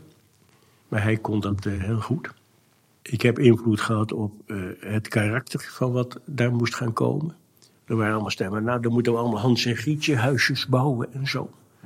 Nou, één ding is zeker. Als je nou failliet wil gaan, moet je dat doen. ja. Dat is niet te betalen. Zei nee, we moeten ons onderscheiden door ja, de landscaping, de, de, inkleding van het terrein. En door de kwaliteit van de huisjes, door de keuze van bouwmaterialen, het ontwerp. Maar we moeten daar niet heel zwaar alles gaan thematiseren. Maar dat is niet te betalen. Bovendien weet je bijna zeker dat je na een jaar alles opnieuw kunt doen. Want dan is het allemaal geroofd. Ja. Door souvenirjagers, hè, allemaal goed bedoeld. Maar de bouw zelf, ja, ik heb de eerste steen nog mogen leggen, verder niet. En het ontwerp was toen al klaar. En in mijn nadagen was ik ook niet meer zo intensief betrokken, want had ik nog wat ellende met mijn hart en zo. Maar, maar ik heb wel tien jaar lang geprocedeerd. Twee keer bij de Raad, bij de Raad van State gestaan. En we hebben nog zo'n bezetting gehad in het bos met al die, die boomkruipertjes. Waar ik altijd heb geweigerd om naartoe te gaan. Ja, van waar dat? Nou, die mensen die wilden aandacht. En die wilden, die wilden eigenlijk dat ik kwam. Ik, ik kwam helemaal niet. Jullie zitten daar illegaal en je moet maken dat je wegkomt. Natuurlijk was het wel zo dat een ambtenaar van de gemeente daar iedere dag ging kijken en foto's nam. En die kreeg ik wel. Maar ik ging er niet om met die mensen te praten. Ze moeten daar gewoon weg. Ik, dat gaat vanzelf gebeuren als het maar koud wordt. In de zomer zaten daar een man of dertig die waren lekker aan het uh, kamperen en zo. Er zaten er zelfs bij die Nederlands spraken. Maar Fins en Hongaars en zo, alles zat er. Ja, toen werd het koud. En uiteindelijk zaten er nog twee. En die konden het niet maken om al die rotsen erachter te laten. Die ze hebben twee weken lang zich het lazen gesjouwd om al dat spul weer het bos uit te krijgen. Maar dat weet je van tevoren, joh. Dat is kwestie, de, de, de tijd uh, werkt altijd voor je. En we hadden alle tijd, want we hadden nog helemaal geen vergunning of zo. En ze zaten ook nog eens in het verkeerde bos, hè? Ja, dat is hun probleem. ja, precies. Maar het, uh, nee, maar uh, eindeloze processen. Met provincie, met de gemeente, met de Brabantse Milieufederatie, met de Duvel en zijn malle moer. Nou, dat, was, dat was eigenlijk best wel, wel vervelend. En ik zie dit nou weer, want ze hebben nou weer ge, geen akkoord gekregen bij de Raad van State. Maar nu, nu hebben ze ook even de tijd, want er zijn toch geen centen om nu te investeren. nee, inderdaad. Uiteindelijk eh, dus eh, geprocedeerd en alles is uiteindelijk wel geregeld. Hoe voelt het dan als je dan uiteindelijk mag beginnen? Heel prettig. En eh, ik moet zeggen, ik was ook altijd heel boos eh, dat er zo'n heel ingewikkelde procedure werd gedaan. Want ooit had de Efteling een klein bungalowparkje. Eh, dat is opgeofferd. Teruggegeven aan de natuur. Maar toen is al de afspraak gemaakt. Want dan mogen wij naast de Efteling wel bouwen. Toen zei de Brabantse Milieufederatie, ja, maar dat is al zo lang geleden. Dat er is nu al natuur. Dat kan je niet meer teruggeven aan de natuur. Dat is het al. En ja, eindeloze verhalen en gezuur en gezalig. Maar kijk, we leven in een hartstikke leuk land. Maar het is af en toe wel vermoeiend dat iedereen zich hier overal mee mag bemoeien en overal maar bezwaar tegen kan gaan maken. En het vervelende is dat degene waar tegen het bezwaar is gericht, die draagt alle kosten. Degene die ook als er bezwaren worden afgerekend, die, die hoeft niks te betalen. Die hoeft ook geen schadevergoeding aan de andere partij of zo te betalen. Nul. Het is heel gek hoor. Ja. En ik vind dat dat dus te makkelijk gaat. Ik denk dat eh, uw opvolger uh, Fons Jurgens daar eh, redelijk hetzelfde over zal denken naar dat zou best kunnen. ontwikkelingen de afgelopen jaren. Ja. Fons is een goede gast. We hebben het al over gehad over Bosrijk, over Uitrijk. Maar ik meen mij te herinneren dat er in die tijd ook nog een plannetje speelde rond de Burgt. Nou, die kreet is wel eens geweest, maar dat is nooit een echt concreet plan geworden. Kijk, dan komen er om de havenklap ideeën. Je moet een beetje een verschil maken tussen een idee en een plan. Eh, een gedachte, een idee en een plan, dat zijn verschillende dingen. En ja, ik, ik denk dat er wel honderd ideeën zijn geweest. En dat van die honderd ideeën wel, wel, wel vijftig plannetjes rudimentair zijn gemaakt. Ja. En daar, het meeste valt weer af. Komen er dan wat van die ideeën en plannetjes boven borrelen waarvan u zegt van, oh, dat was, dat was eigenlijk een leuk idee? Dat zal er ongetwijfeld wel geweest zijn, maar als je nou vraagt, heb je die paraat? Nee. Oké, dat was inderdaad wel de vraag die ik Ja, wilde dat stellen. zag ik al. Waar ik trouwens wel benieuwd naar ben. eh, ehm, in, in uw tijd was er best wel een groot eh, directieteam. Eh, natuurlijk ook de nodige wisselingen van de wacht destijds. Maar hoe, hoe verloopt nou de samenwerking in zo'n directieteam bij de Efteling? Goed. Ja, maar je hebt zo'n directieteam niet om het van meet af aan altijd met elkaar eens te zijn. Want als je het altijd met elkaar eens bent, hoef je niet eens te vergaderen. Hoef je niet te overleggen. Dus dat ging soms best wel even stevig. En dat moet ook. En eh, er waren ook bepaalde stromingen. Collega Pier Holtrop, de financiële man. Ja, dat, ik noem hem altijd, jij bent remmer in vaste dienst. Maar dat is ook zijn rol. Rol. Die zei altijd, ja maar, wat kost dat dan? En we leveren het dan wel voldoende op. En dat, dat moet ook. En eh, Erik die zei, zeg maar wat ik moet bouwen, dan komt het goed. Als ik maar voldoende centen Ja. krijg. En eh, nou, die dacht ook goed mee hoor.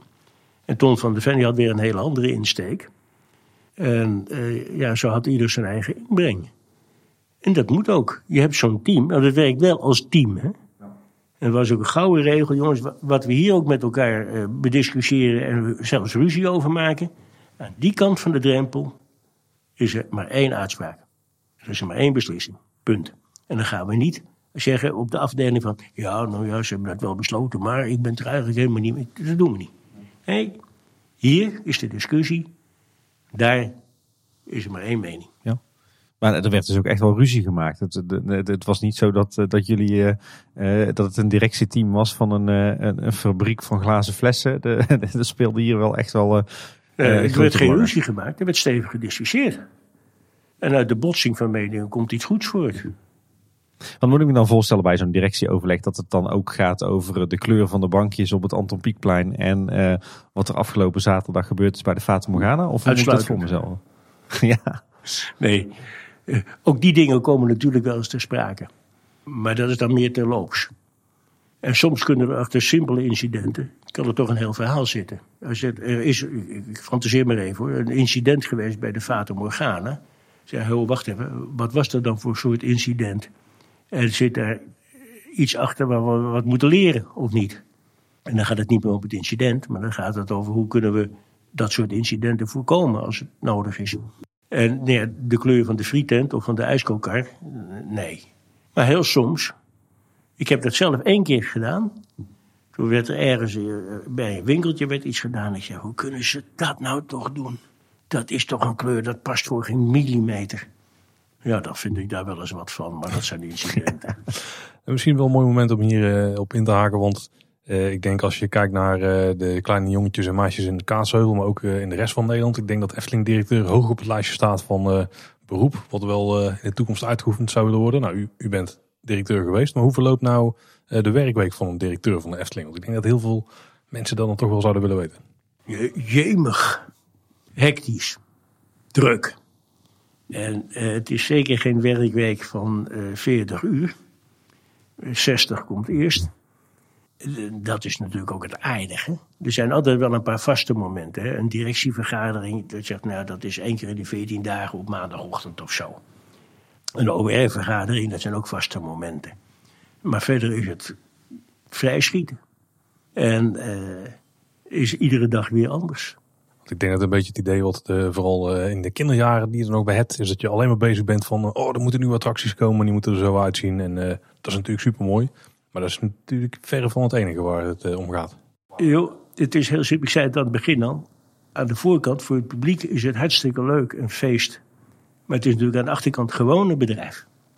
Waar hard gewerkt moet worden, waar dingen afgewogen moeten worden waar ook problemen opgelost moeten worden die het publiek nooit zal zien, met personeel of technisch of financieel of wat, whatever. Ja, natuurlijk. En dan ben je daar altijd mee bezig.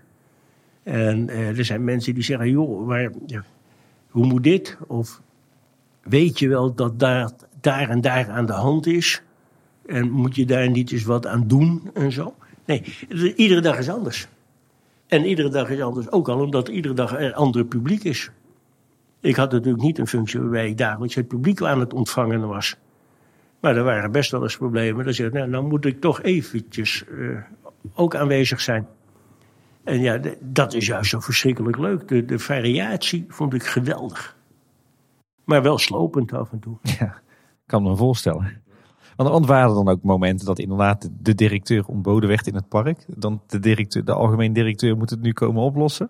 Er zijn momenten geweest dat de algemeen directeur zelf vond dat hij erheen moest. Maar niet omdat hij ontboden werd. Nee. Nee. Maar wat voor momenten moet ik dan aan denken? Ja, als er iets ernstigs gebeurde, bijvoorbeeld. We hebben bij bouw wel eens een keer ongevallen gehad. Ja, dan moet er zijn. Of iets met het personeel Of, of, het kan ook wel zijn met een, mede, met een bezoeker. Maar eerlijk gezegd kan ik me niet herinneren dat ik ooit ergens naartoe ben gegaan omdat er met een bezoeker iets was. Want dat werd altijd door de mensen die daarvoor besteld waren, eh, zeer adequaat opgelost. En er zijn ook nooit eerlijk gezegd met bezoekers ernstige ongelukken gebeurd. Niet in mijn tijd in ieder geval. Gelukkig niet. Dat was een van mijn nachtmerries. Van jee, stel je voor dat. Maar ik heb wel eens gekke dingen gehad. Ik heb één keer het park laten ontruimen. De allerlaatste dag van het jaar. Stormen. Ik weet niet meer welk jaar het was. Het stormde geweldig. Jan van Meel was toen nog eh, in het park. En nou, er vlogen dakplaten rond en stukken boom en zo. Dat was gewoon gevaarlijk.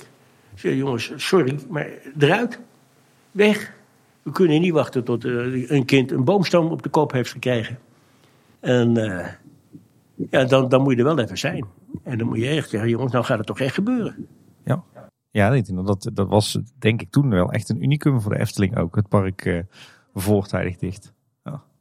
Eh, u zei eerder van hè, de Efteling was, was in uw tijd echt een, een, een dorp of een familie. Hoe zou u destijds dan in ieder geval de, de, de cultuur, de bedrijfscultuur beschrijven? Een familiebedrijf. Een familiebedrijf, zonder dat het een familiebedrijf was in de letterlijke zin van het woord. Zo, iedereen was ook bij betrokken. Was natuurlijk nog een stuk kleiner nu, toch wel dan nu. Hoewel, wat is klein. Maar ook uh, stichting, bestuursleden, raad, raad van commissarissen, mensen directie, alle medewerkers. Het was allemaal heel betrokken. Het was onze Efteling. Ik had geen, geen, geen kwartcent aandeel, maar het was wel mijn Efteling. En zo, dat God, Marie van Heumen, die jullie eerder noemden, was zijn Efteling. Viel niet aan te tornen. Nee. Heeft u het idee dat er nog eens veranderd in de tijd dat u er was? Vanaf het begin tot het einde? Of omdat het bedrijf ook groeide natuurlijk? Nee, niet wezenlijk. Niet wezenlijk. Ik weet wel dat uh, het management daar een belangrijke invloed op heeft. Dat is wel heel erg belangrijk. het aanvoelen van de cultuur, van de sfeer. En ik heb begrepen dat niet iedereen dat in gelijke mate heeft gehad. Maar dat is wel heel erg belangrijk. En natuurlijk, naarmate het groter wordt, is dat altijd wat lastiger. En één ding was van tevoren helder. Op het moment dat je je verblijfsaccommodatie hebt en je gaat naar jaar rond exploitatie, zal ook het personeelsbestand geweldig uitbreiden. En daarmee ook ja, de voordelen van de kleinschaligheid wat kwijtraken. Ja. Je, krijgt ook, je hebt ook de voordelen van de grootschaligheid natuurlijk. Ja, want u haalde in het begin al aan dat een van de problemen die je hoorde op de werkvloer... eh, was dat mensen ehm, een beetje vrees hadden voor het verliezen van hun eh, baan... omdat het heel erg seizoensgebonden was. Dat is natuurlijk ook wel heel erg veranderd in de loop... eh, dat Ja, dus maar eerlijk gezegd heb ik getracht daar meteen een einde aan te maken. Dat, zo gaan we niet met elkaar om. Als je daarmee als, als, als lagere leidinggevende dreigt, is dat eigenlijk een teken van onmacht. Ja, als je niet doet wat ik zeg, dat is een beetje het leger. Hè? Als je niet doet wat ik zeg, dan ga je het cachot. Dat, het, eh, dat was natuurlijk niet bij iedereen zo, maar dat speelde een beetje. En met name seizoenmedewerkers, die, eh, die waren daar gevoelig voor. Ook niet allemaal. En er waren er natuurlijk al, die waren al twintig jaar seizoenmedewerker. Maar dat was wel een, een- een dingetje. Openheid en eerlijkheid, dat eh, heeft dat heel snel eigenlijk wel weggewerkt. En het, kijk, ik zal nooit zeggen dat het dus nergens meer voorkwam. Natuurlijk zal dat hier en daar nog wel eens gebeurd zijn. Eh, Want zelfs bij de Efteling zijn het net mensen. Ja. Het is niet altijd een sprookje. Nee. Iets, iets wat ik me al, al, al heel lang heb afgevraagd is, de, de Efteling heeft, eh, eh, wat niet veel mensen zullen weten, maar best een ingewikkelde constructie. En met een stichting als, eh, als enige aandeelhouder, als eigenaar. Er zit nog een raad van commissarissen tussen, een groot directieteam. Hoe, hoe liepen die, die verbanden eigenlijk? Hoe was die samenwerking tussen directie, raad van commissarissen en stichting? Hoe, hoe zat dat Over in het, elkaar? algemeen, over het algemeen heel goed. Maar zoals het moet zijn, wel kritisch. Want, want hoe werkte dat dan precies? Oké, nou jij zegt het is een ingewikkelde constructie. Het is eigenlijk een hele simpele constructie. Veel simpeler dan allerlei aandeelhouders. Er is maar één aandeelhouder, dat is de stichting.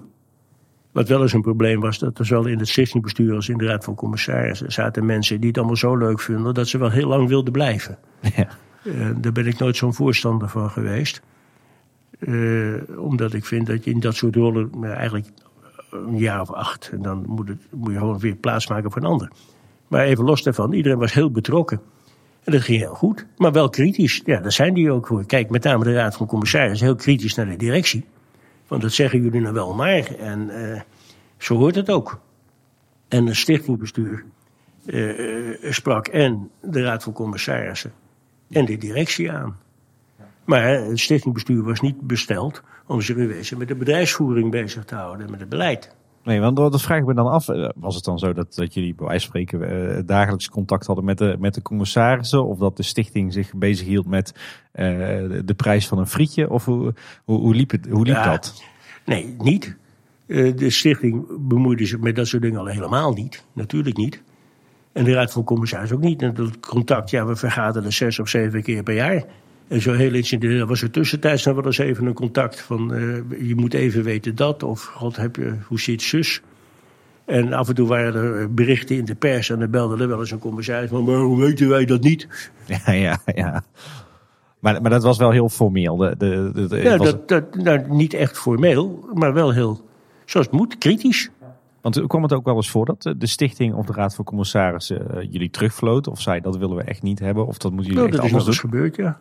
Eh, eh, Dat, eh, dit voorstel, dat, eh, daar gaan we niet mee akkoord, want... Punt. En dan konden we er hoger de pest in hebben, maar dan was het zo. Waar, waar moet ik dan aan denken? Wat, wat waren dan de argumenten? Nou, het kon, ik, ik heb geen concreet voorbeeld, maar het kan zijn dat we een investeringsvoorstel hadden. We zeiden, jongens, dat is veel te duur, of daar geloven we helemaal niet in. Dat hoeft niet alleen in de taxi te zijn, maar een automatiseringsprogramma of weet ik veel wat. Ja, dat, dat, je moet het wel even waarwaard maken. En dan zei je, joh, hoe zit dit? U eh, vertelde in het begin al van, eh, dat u een goede binnenkomer had bij de burgemeester van eh, Loon op Zand. Ja. Maar hoe is de relatie verder geweest? Hoe heeft u zich verder ontwikkeld? Want prima. Ja, die burgemeester is ook niet zo lang geweest. Die burgemeester had ik ook verder niet zo intensief contact, maar veel meer met, met wethouders. Uiteindelijk is de wethouder was verantwoordelijk, niet een burgemeester. En met ambtenaren. En dat ging prima en dat gold ook bij de provincie. ik, ik kan me herinneren dat er ook een vrijwillige bijdrage was. Die eh, werd afgedragen aan de, aan de gemeente. Maar die is ook opgehouden, toch? Tijdens eh, de periode dat u er zat. Nou, in die periode, er was inderdaad wel een vrijwillige bijdrage. Ik weet niet meer hoeveel dat was. Maar het probleem van de gemeente was dat ze nogal eens wat geld tekort kwamen. Op enig moment hebben ze bedacht dat ze een, re een vermakelijkheden retributie wilden gaan heffen. En daar hebben we ruzie over gemaakt. Want formeel mag de gemeente dat, dat staat in de gemeentewet, dus dat kan je op zich niet tegenhouden. Maar je kunt wel wat vinden van het bedrag waar het over gaat. Want waar hebben we het dan over? Wat voor bedrag? 2,5 ton. Maar als onderbouwing hadden ze allerlei dingen opgevoerd. die of al lang door ons betaald waren. Of waar afspraken over waren. Bijvoorbeeld het onderhoud van de Europalaan. En, en nog zo wat van die infrastructurele dingen. Dus we hebben daar eindeloos ruzie over gemaakt. En zeiden: ja, wacht even. Maar we hebben ook verblijfsgasten. Daar betalen we al gewoon uh, toeristenbelasting voor. En moeten we nou voor die gasten, en dat waren toen alleen nog maar de hotelgasten, en toeristenbelasting betalen en vermakelijkheidsretributie.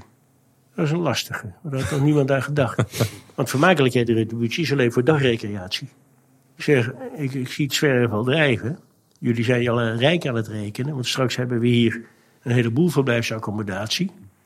Dan ga je die toeristenbelasting heffen, het liefst nog verhogen. En tegelijkertijd ook tot de vermakelijkheidsretributie. En daarboven betalen wij al heel veel aan de gemeente voor allerlei diensten. Iedere bouwvergunning wordt er grof voor betaald. De afdeling bouw- en woningtoezicht, riep ik blijmoedig, bestaat voor een groot gedeelte van de, van de Efteling. Dat was niet helemaal waar, maar oké. Hm? Maar daar hebben we toen inderdaad uh, over geprocedeerd. En ja, uiteindelijk geeft de, de rechter de gemeente gelijk gegeven, want ze mogen het doen. En de gemeenteraad bepaalt de hoogte. Oh, dat is ook niet eens discussie meer over mogelijk op dat moment. Ja, je kunt wel discussiëren, maar het verandert er niet van. Kijk, ik zei al eerder, eigenlijk is de Efteling te groot geworden voor de gemeente. En is het gemeentelijk apparaat, hoe het nu is weet ik niet, maar toen was niet echt toegerust op de vraagstukken die rond de Efteling speelden. Op het gebied van milieu, van vergunningen en al dat soort dingen.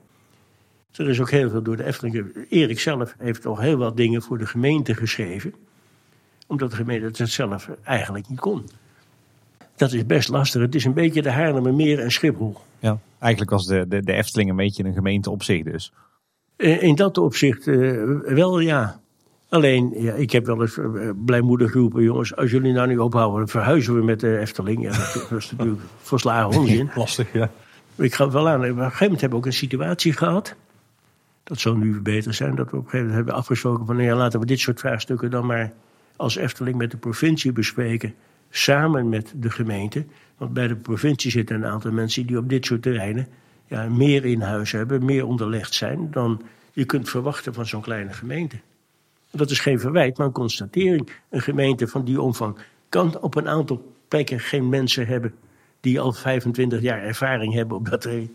Nee, maar op zich was de, de relatie met de gemeente dus goed. Want jullie gingen ook samen, trokken jullie op voor uh, Bosrijk en de, de ja, uitbreiding ja, daar. Ja, per saldo was dat allemaal goed. Maar kijk, je bent uh, in positieve zin ook tot elkaar veroordeeld. Ja, ja. En wie zou van Kaatsheuvel gehoord hebben als de Eftelingen niet was? Nee, ja, nou ja, wij het wel, toevallig net. ja, ja oké, dus de, de, de, relatie was goed. Er waren akkefiets, maar dat hoort er gewoon bij. En uh, waar, het, uh, waar de gemeente niet toereikend was, ging je met de provincie en de gemeente op pad. Dan, dan hebben we het over samenwerking met de gemeente. Maar hoe was eigenlijk de samenwerking tussen de Efteling en andere pret- en themaparken in binnen- en buitenland? Prima, binnen- en buitenland. Ja, we waren uiteraard lid van de Club van Elf. Daar ben ik overigens al een keertje uitgestapt, maar dat had een hele andere achtergrond. Met buitenlandse collega werkten we prima samen. Hè. Dat, ik weet niet of dat nog bestaat, maar zo'n samenwerkingsverband van een aantal grotere buitenlandse parken. Dat is toen ontstaan toen Disney naar uh, Europa kwam. Hey, nou wordt het link. En dat ging prima. En uh, in Nederland ja, hadden we de Club van Elf. Weten jullie overigens hoe die ooit ontstaan is? Als het met carnaval is, zou ik het echt heel mooi vinden. Maar dat kan ik me niet voorstellen. Nee. De autoloze zondag, daar hebben jullie waarschijnlijk nooit van gehoord. Ja, dat is jawel, ja, jullie ja, tijd. Maar, het begint met de dagen inderdaad. ja, Ja, maar ja. de autoloze zondag ontstond. De oliecrisis. Toen waren die attractieparken en dierentuinen. Ja, wacht even. Eh, wij, wij moeten het nou juist hebben van die zondagen. Zo is de Club van Elf ontstaan, een belangenbehartiging. En hoe bent u daar ooit uitgestapt? Dat wil ik dan toch gewoon. Nou, ook dit is weer een apart wereldje. Je had uh, de Club van Elf. Daar zaten de grotere attractieparken in. Niet de dierentuinen, eentje maar, burgers. En uh, die voelden zich ook wat verheven boven allerlei andere recreatiebedrijven. Je had Recron als grote recreatieondernemers, belangenbehartigingsorganisatie. En je had ook nog de Koninklijke Horeca. En een van de problemen in dit land, en zeker ook in de vrije tijdssector, is dat iedereen zijn eigen naait. eh, naait. En iedereen ging naar Den Haag om zijn belangen te bepleiten. En er werd niet met één mond gesproken. Ook niet op die terreinen waar het wel verstandig zou zijn om dat te doen. En ik heb uiteindelijk veroorzaakt dat de Club van Elf in zijn geheel lid werd van Recron.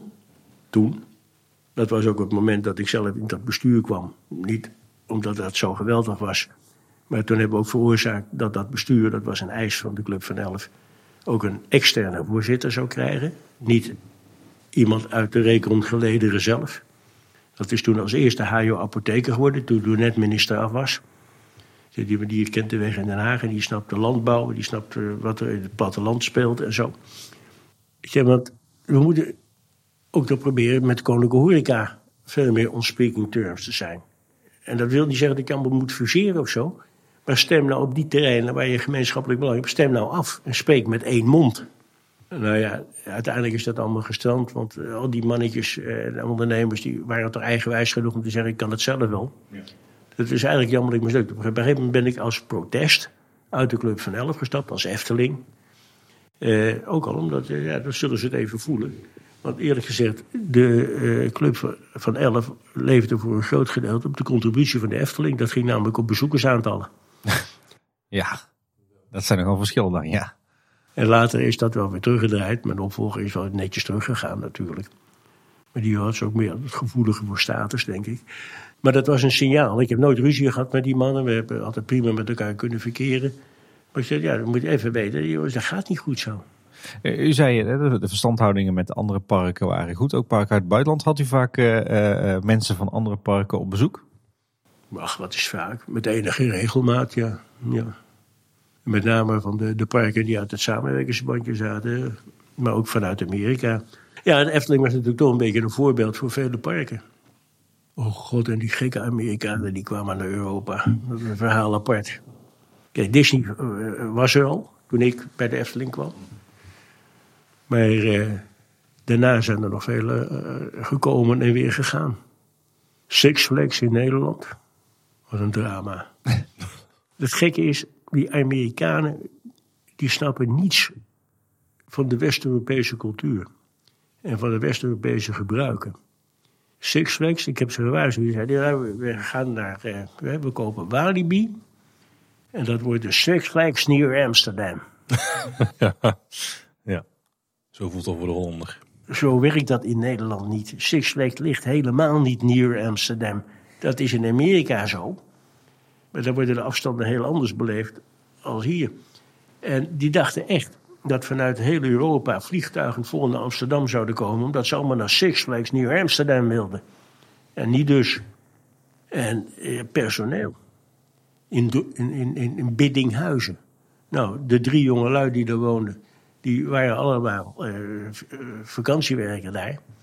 Maar ja, met drie niet zo ver. Nee. Dus die moesten uit Zwolle en Apeldoorn en Harderwijk en weet ik veel wat allemaal vandaan komen. En dat ging niet. Want die jongelui, die hadden nog geen auto. Ja, in Amerika komt alles met de auto. Maar dat hadden ze hier helemaal niet. Zelfs in het hoogseizoen waren dat, stond de attractie stil. Maar dan gingen de mensen die er wel waren, de medewerkers... die gingen van attractie naar attractie naar attractie.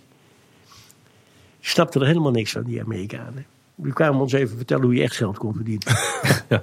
echt. Niet dus. Zijn ze wel teruggekomen. Lachen. Maar uh, samenwerking met, uh, met Parkers Ik heb nog jarenlang ben ik bestuurslid geweest van de IAPA.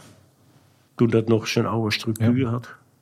Uh, was... Kom u zelf eigenlijk ook in, in veel andere pret- en themaparken over de wereld? Want, Zelden. Ik had ook helemaal niks met attractieparken. Ik was wel eens in Amerika bij Disney geweest, mm. omdat ik in Amerika was. Maar verder had ik weinig met, met attractieparken. Ik zou eerlijk en braaf, niet uit eigen beweging, bij de Efteling gesolliciteerd hebben. De gedachte zou waarschijnlijk nooit bij me opgekomen zijn. en uiteindelijk toch uh, bijna twaalf jaar gewerkt. Met ja. veel plezier. Ik ben tot nu toe ook de directievoorzitter met de meeste dienstjaren. Kijk, als directievoorzitter. Ja, dat is ook een mooie, mooie prestatie inderdaad, ja. Want dat ging dan nog wel eens wat soepeltjes. Ja. Nee, ik heb dat heel leuk gevonden. Maar inderdaad, toen ik, ik zou dat zelf niet direct verzonnen hebben. Ik zat in dat grote concern. En ik zou veel meer in de logistieke sfeer gebleven zijn. Maar eh, dit kwam op mijn pad. Ja. Maar het is me overkomen. Maar in die twaalf jaar dat u bij de Efteling werkte, is, is dat ook niet gegroeid, een bepaald soort liefde voor eh, pret- en themaparken? Voor het type bedrijf. Ik vond de Efteling verschrikkelijk leuk. Ik vond ook een echt een heel mooi en heel goed park. Maar ik was het meest geboeid door de aard van het bedrijf. Door het type bedrijf, de veelzijdigheid. Want het is heel veelzijdig. Het is attracties met allerlei hele ingewikkelde technische componenten. Het is heel groot horeca. Ik weet niet hoe het nu is, maar toen was de Efteling in Brabant het grootste horecabedrijf. Eh, met, met heel veel milieuachtige aspecten, met veiligheidsaspecten, uiteraard met financiële aspecten. Het was heel, heel complex gebeuren. Het is een vrij complex type bedrijf. Het is eh, wat eh, lastiger dan wanneer je een kozijnenfabriek hebt. Ja, dat kan ik me zoiets. voorstellen, ja. Maar eh, uiteindelijk bent u dus bijna 12 jaar bij de Efteling geweest. Vast een hoop mooie dingen meegemaakt. Heeft u nog een paar highlights? Een paar van de mooiste momenten die u heeft meegemaakt bij de Efteling? Ja, dat zijn er zoveel, hè. Maar ik had echt ik had een krul in mijn neus toen de Winter Efteling een succes werd. Dat is niet op een moment geweest, maar toen het duidelijk was dat is een succes, had ik wel een krul in mijn neus. Want toen ik daarover begon, zei iedereen, nou weten we het zeker. Wat moeten we met zijn buschauffeur? dat, had, dat was een moment, absoluut. Ja, er zijn zoveel momenten geweest. We hebben ook zoveel verschillende leuke dingen gehad. Toen de eerste steen voor Bosrijk gelegd kon worden, dat was voor mij toch ook een, een toppertje. Want ik tien jaar lang echt ongelooflijk mee bezig geweest. Ik zei, nou is het zover, het gaat gebeuren. En want dat was het moment waarop zeker werd dat we echt naar volledige jaar rond exploitatie konden gaan. Nou, dat was een toppertje. En ik moet zeggen, ja, mijn afscheid. Ik heb heel vaak afscheid genomen. Maar dat was zo bijzonder. Zo, zo mijn vrouw als ik hebben dat echt. Dat was een ongelooflijk warm bad. En dat meestal krijg je dat als je ergens binnenkomt. Maar ik kreeg het eh, geen koude douche, maar een warm bad toen ik wegging. Want hoe ging dat eraan toe dan, uw afscheid? Een heel groot feest. Eh, ik, ik liep toen nog op krukken. Ik had een hartinfarct gehad en een nieuwe heup en allemaal gedoe. En ja, ik heb drie keer afscheid genomen. Eén keer, dat was een deftig etentje met commissaris en stichtingbestuur en zo. Dat is allemaal niet zo boeiend. En een keer van relaties. In het Efteling Theater met een hele, hele show. Eh, weet je, die, eh, die cabaretgroep. ik ben altijd slecht in namen. Hoe heet die mannen nou? Zo'n groep die, die steeds in wisselende samenstelling eh, opereert. Nou, ik ben de naam even kwijt, maar het was in ieder geval vreselijk leuk. En toen nog een keertje voor het eigen personeel. Het carouselcomplex. En ja, dat was groot, groot, groot feest. Met buiten een podium en eh, zang en dans en toestanden. En dat, ja, dat was vreselijk warm. Het was vreselijk leuk. En eh, ik was misschien nog wel liever achteraf gebleven. Overigens, ik ben precies weggegaan de dag die gepland was. Want ik zou, toen ik kwam, hadden we gezegd... Zo ga je eh 12 jaar, als je 62 bent, ga je weg. Had ik bedongen. Dat heb ik ook gedaan, dat was ook goed. Want ik had inmiddels weer gesodemieten met mijn hart en zo.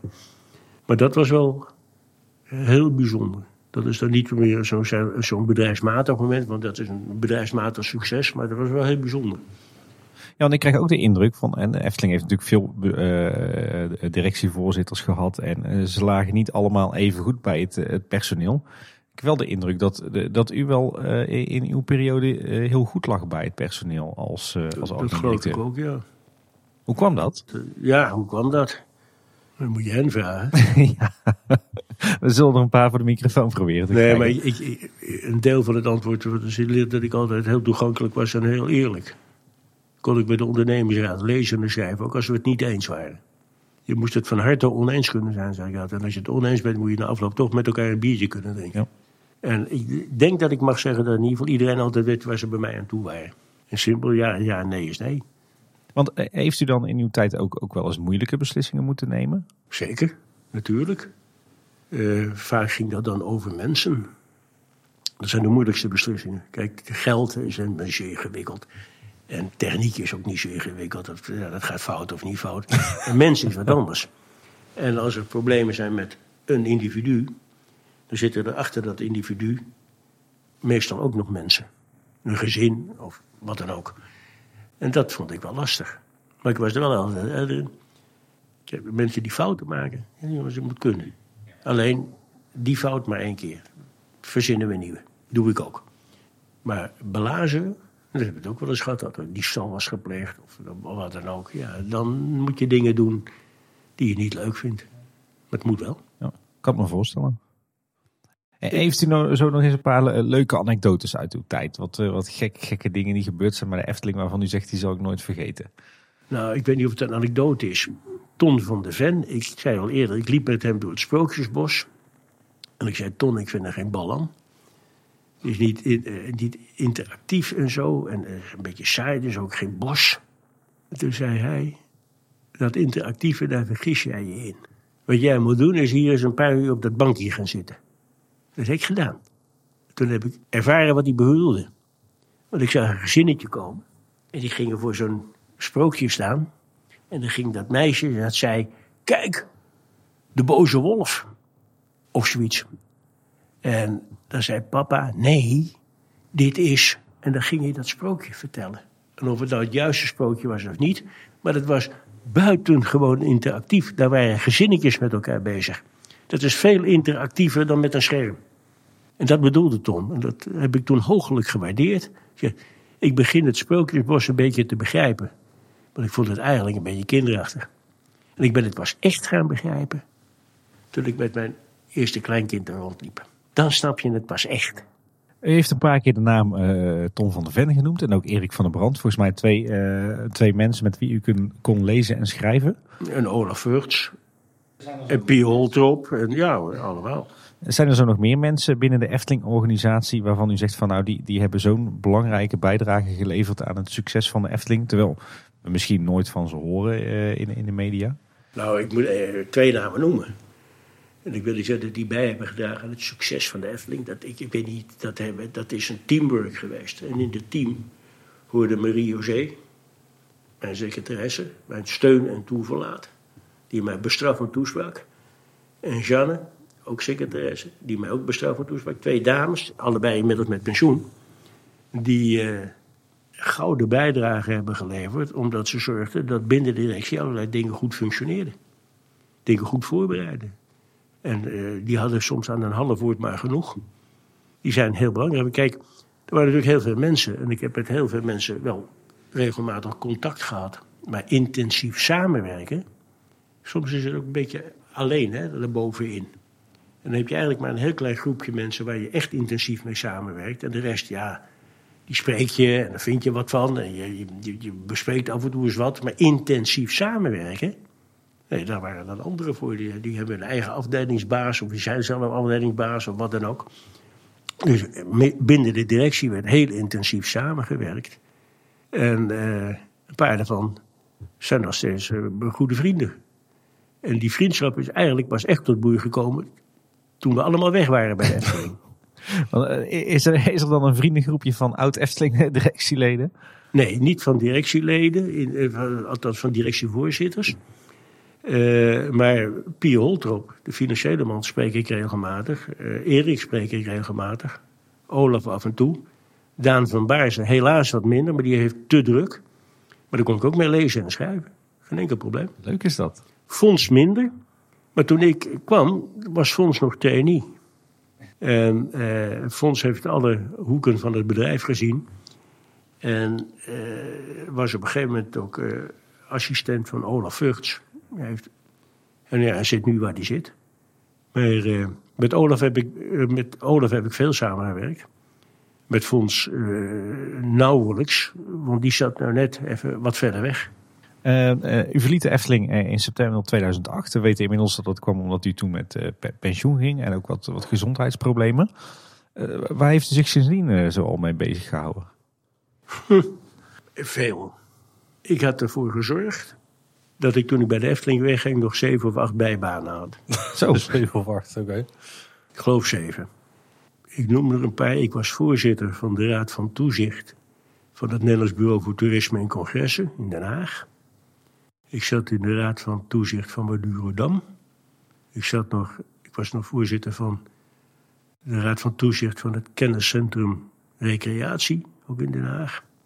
Ik zat in Apenheul. Gelre ziekenhuizen was ik vicevoorzitter van de Raad van Toezicht. Dat zijn de ziekenhuizen in Apeldoorn en in Zutphen.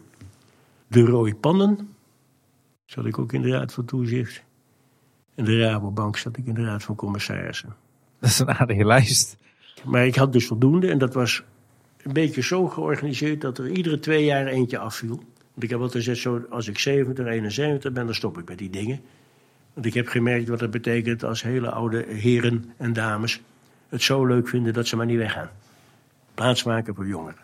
Dat heb ik gedaan, dus ik ben sinds een paar jaar eh, ambteloos staatsburger. Kom- Komt u zelf nog wel eens in de Efteling nu? Nou, dit jaar niet, vanwege corona. Eh, maar ik kom er natuurlijk nog wel eens, eh, soms met kleinkinderen. Eh, zelden op kantoor, dat is denk ik één keer per jaar of zo. Want ja, zoals eerder gezegd, weg is weg. En ik ben, ik ben er wel geïnteresseerd, maar ik bemoei me nergens mee. Maar je mag nog wel binnen. Nog net. dat, is, dat, is ook wel iets. En, en, wat vindt u eigenlijk van het park zoals het er nu bij ligt? En, en de, de hele wereld van de Efteling met de verblijfsaccommodaties? Nou, ik vind het geweldig. Kijk, die wereld van de Efteling, ik heb er zelf jaren aan gewerkt om het zover te kunnen laten komen. En dat het nu gerealiseerd is, dat vind ik fantastisch. En ik moet zeggen, is Erik eh, heeft er ook ongelooflijk uitgetrokken. Nee, dat vind ik geweldig. Maar we zeiden al eerder, van, ja, er komt wel een keer de grenzen aan de groei. Want heeft u, zou u nog adviezen hebben voor de huidige Efteling-directie? Eh, nu al nadenken over de vraag, wat moeten we gaan doen als we echt ongeveer die grens hebben bereikt. En die grens is dus niet iets absoluuts. Je kunt niet zeggen dat ik bij eh, 6.951.000 heb. Maar eh, op een gegeven moment wordt de, de, de problematiek rond de Efteling zo groot... dat het eigenlijk vanzelf duidelijk is dat van ongeveer tot hier en niet verder. Dat is geen vast gegeven, want ook de omgeving verandert. En daar waar men vroeger geneigd was om van de Efteling meer te accepteren, zijn er steeds meer situaties waarin ze zeggen: ja, dat doen we niet meer. En dat kan in Nederland, daar kan je wat van vinden, maar het is nou eenmaal een gegeven dat mensen eh, steeds vaker en makkelijker bezwaar kunnen maken. En, en, en, eh, en lang niet altijd ten onrechte. Kijk, ik heb ooit eens een keer een discussie gehad met een meneer die was tegenover de Efteling komen wonen. Die woonde er al een jaar. Die kwam mij vertellen dat de Efteling nou toch echt moest sluiten. Want hij was hier voor zus komen wonen. ja, daar kan je natuurlijk helemaal niks mee. Meneer, waarom bent u daar komen wonen? Ja, ik, we wonen in een vrij land. Ja, hè, dat klopt. Dat geldt ook voor ons. Maar het, eh, je moet er wel rekening mee houden. En eh, of je dat nou leuk vindt, is helemaal niet relevant. Het is er. En dat geldt uiteraard ook voor de Efteling. En maar nogmaals, zonder dat aspect, gewoon het marktgebied en de fysieke mogelijkheden te Kaatsheuvel, die zijn niet meer dan ze zijn. Dat houdt een keertje op. En, en eh, wat was voor u nou de, de belangrijkste persoonlijke les na, in die twaalf jaar Efteling? Als je baas wilt zijn, moet je zelf het hardste werken en altijd het voorbeeld geven. Kijk, dat is een mooie. Die kan op een tegeltje. Nou, ik heb een hekel aan tegeltjes. maar dat meen ik echt. Dat, eh, je kunt van je medewerkers, en dat vind ik al een rot woord eigenlijk hoor, van je collega niet verlangen wat je zelf niet doet. Nee. Zo, ik ging ook in die tijd nooit drie weken op vakantie. Want toen zeiden we, jongens, we snappen hoogseizoen, wacht even. Dan kan je echt niet langer dan twee weken weg. Ik snap het, ge- gezinnen, eh, kinderen op school en zo. Maar dan moet je het zelf ook niet doen. Nee, nee helemaal mee eens. En eh, er zijn. De weekenden, ja, ik was natuurlijk vrij eh, officieel in die weekenden. Maar ik denk dat ik de meeste weekenden op zijn minst wel dat ik mijn gezicht heb laten zien. En oud en nieuw. Toen we de winter Efteling hadden. Zeiden we, ja meneer, dat is een leuk idee. Maar alleen niet op kerst en niet met oud en nieuw. Ja, ja jongens, eh, juist wel. Hè? Maar als je dat dan zegt, moet je zelf ook op kerst je gezicht laten zien. En dan moet je op, op, op oudjaar je gezicht laten zien. Nieuwjaar was dan nog dicht, hè, in die tijd. Maar dat is dan eh, ben je een slapjanus. Zo simpel is het. Voor alle dromerige jongens en eh, meisjes die luisteren. ehm, directeur van de Efteling, mooiste baan ter wereld? Dat weet ik niet, maar wel in Nederland. Nederland, oké. Nee, dat, dat ben ik echt. Ik, ik vond het. Ik heb heel wat aardige functies gehad. Maar dit was wel een hele bijzondere functie. Door de aard van het bedrijf, door de naam van het bedrijf, door de positie van het bedrijf. Dat je daar dan eh, zo out of the blue ineens leiding aan mag geven. Ja, dat heb ik heel bijzonder. Ik was 50 toen ik daar kwam. Dat is al lang geleden. Ik, ik heb u ook een paar keer eh, zien, eh, zien rondlopen. Volgens mij was het op het Loonse Land samen met Erik van der Brand. recent Daar ben ik wel eens met hem geweest, ja. Met, met, met wat voor gevoel lopen jullie daar dan samen? Nou, ik kan niet voor Erik spreken natuurlijk. Maar met een, met een zekere blijheid. Met een beetje een gepast gevoel van toch een beetje trots. Kijk, het Loonse Land. Dat moet ik echt zeggen. die opzet van het Loonse Land is een, komt uit de koker van Erik. Die heeft uiteindelijk met de Brabantse Milieufederatie en nog een heleboel andere cluben, Das en Boom en god hoe het allemaal heten mag, eh, uiteindelijk een akkoord weten te bereiken zodat we daar toch konden bouwen. En tegelijkertijd een heel stuk natuur tot eh, herontwikkeling konden brengen. Hij zal er ongetwijfeld zeer trots op zijn dat het uiteindelijk is gelukt. En ik ben dat in ieder geval ook. Ja, ik ben er sowieso trots op dat we die hele ombouw van de Efteling van een seizoenbedrijf een jaar rond destinatie, vakantiedestinatie, dat we dat hebben kunnen realiseren. En ik denk ook dat dat voor de Efteling van eminent belang is. Voor de continuïteit van de onderneming. En uw grootste verdienste, de Winter Efteling? Nou ja, de Winter Efteling moet je eigenlijk zien als een opmaat naar. Maar de Winter Efteling was wel heel erg belangrijk. Maar ik denk dat minstens zo belangrijk was, alleen veel minder spectaculair, de revival van de Sprookjesbos. Ja, dat is de, dat- ja, ik moet zeggen dat is wel een eye-opener, ja. ja. Dat was echt net op tijd. En dat beschouw ik niet eens als een verdienste, want dat is het voordeel als je binnenkomt en je weet van niks. Dan roep je ineens dingen waarvan ander zegt, die- hoe haalt hij het in zijn hoofd? Maar dat was echt voor mij onbegrijpelijk dat daar zo lang eigenlijk niks aan gedaan was. En ik ben er wat dat betreft echt trots op dat dat nou nog steeds doorgezet wordt.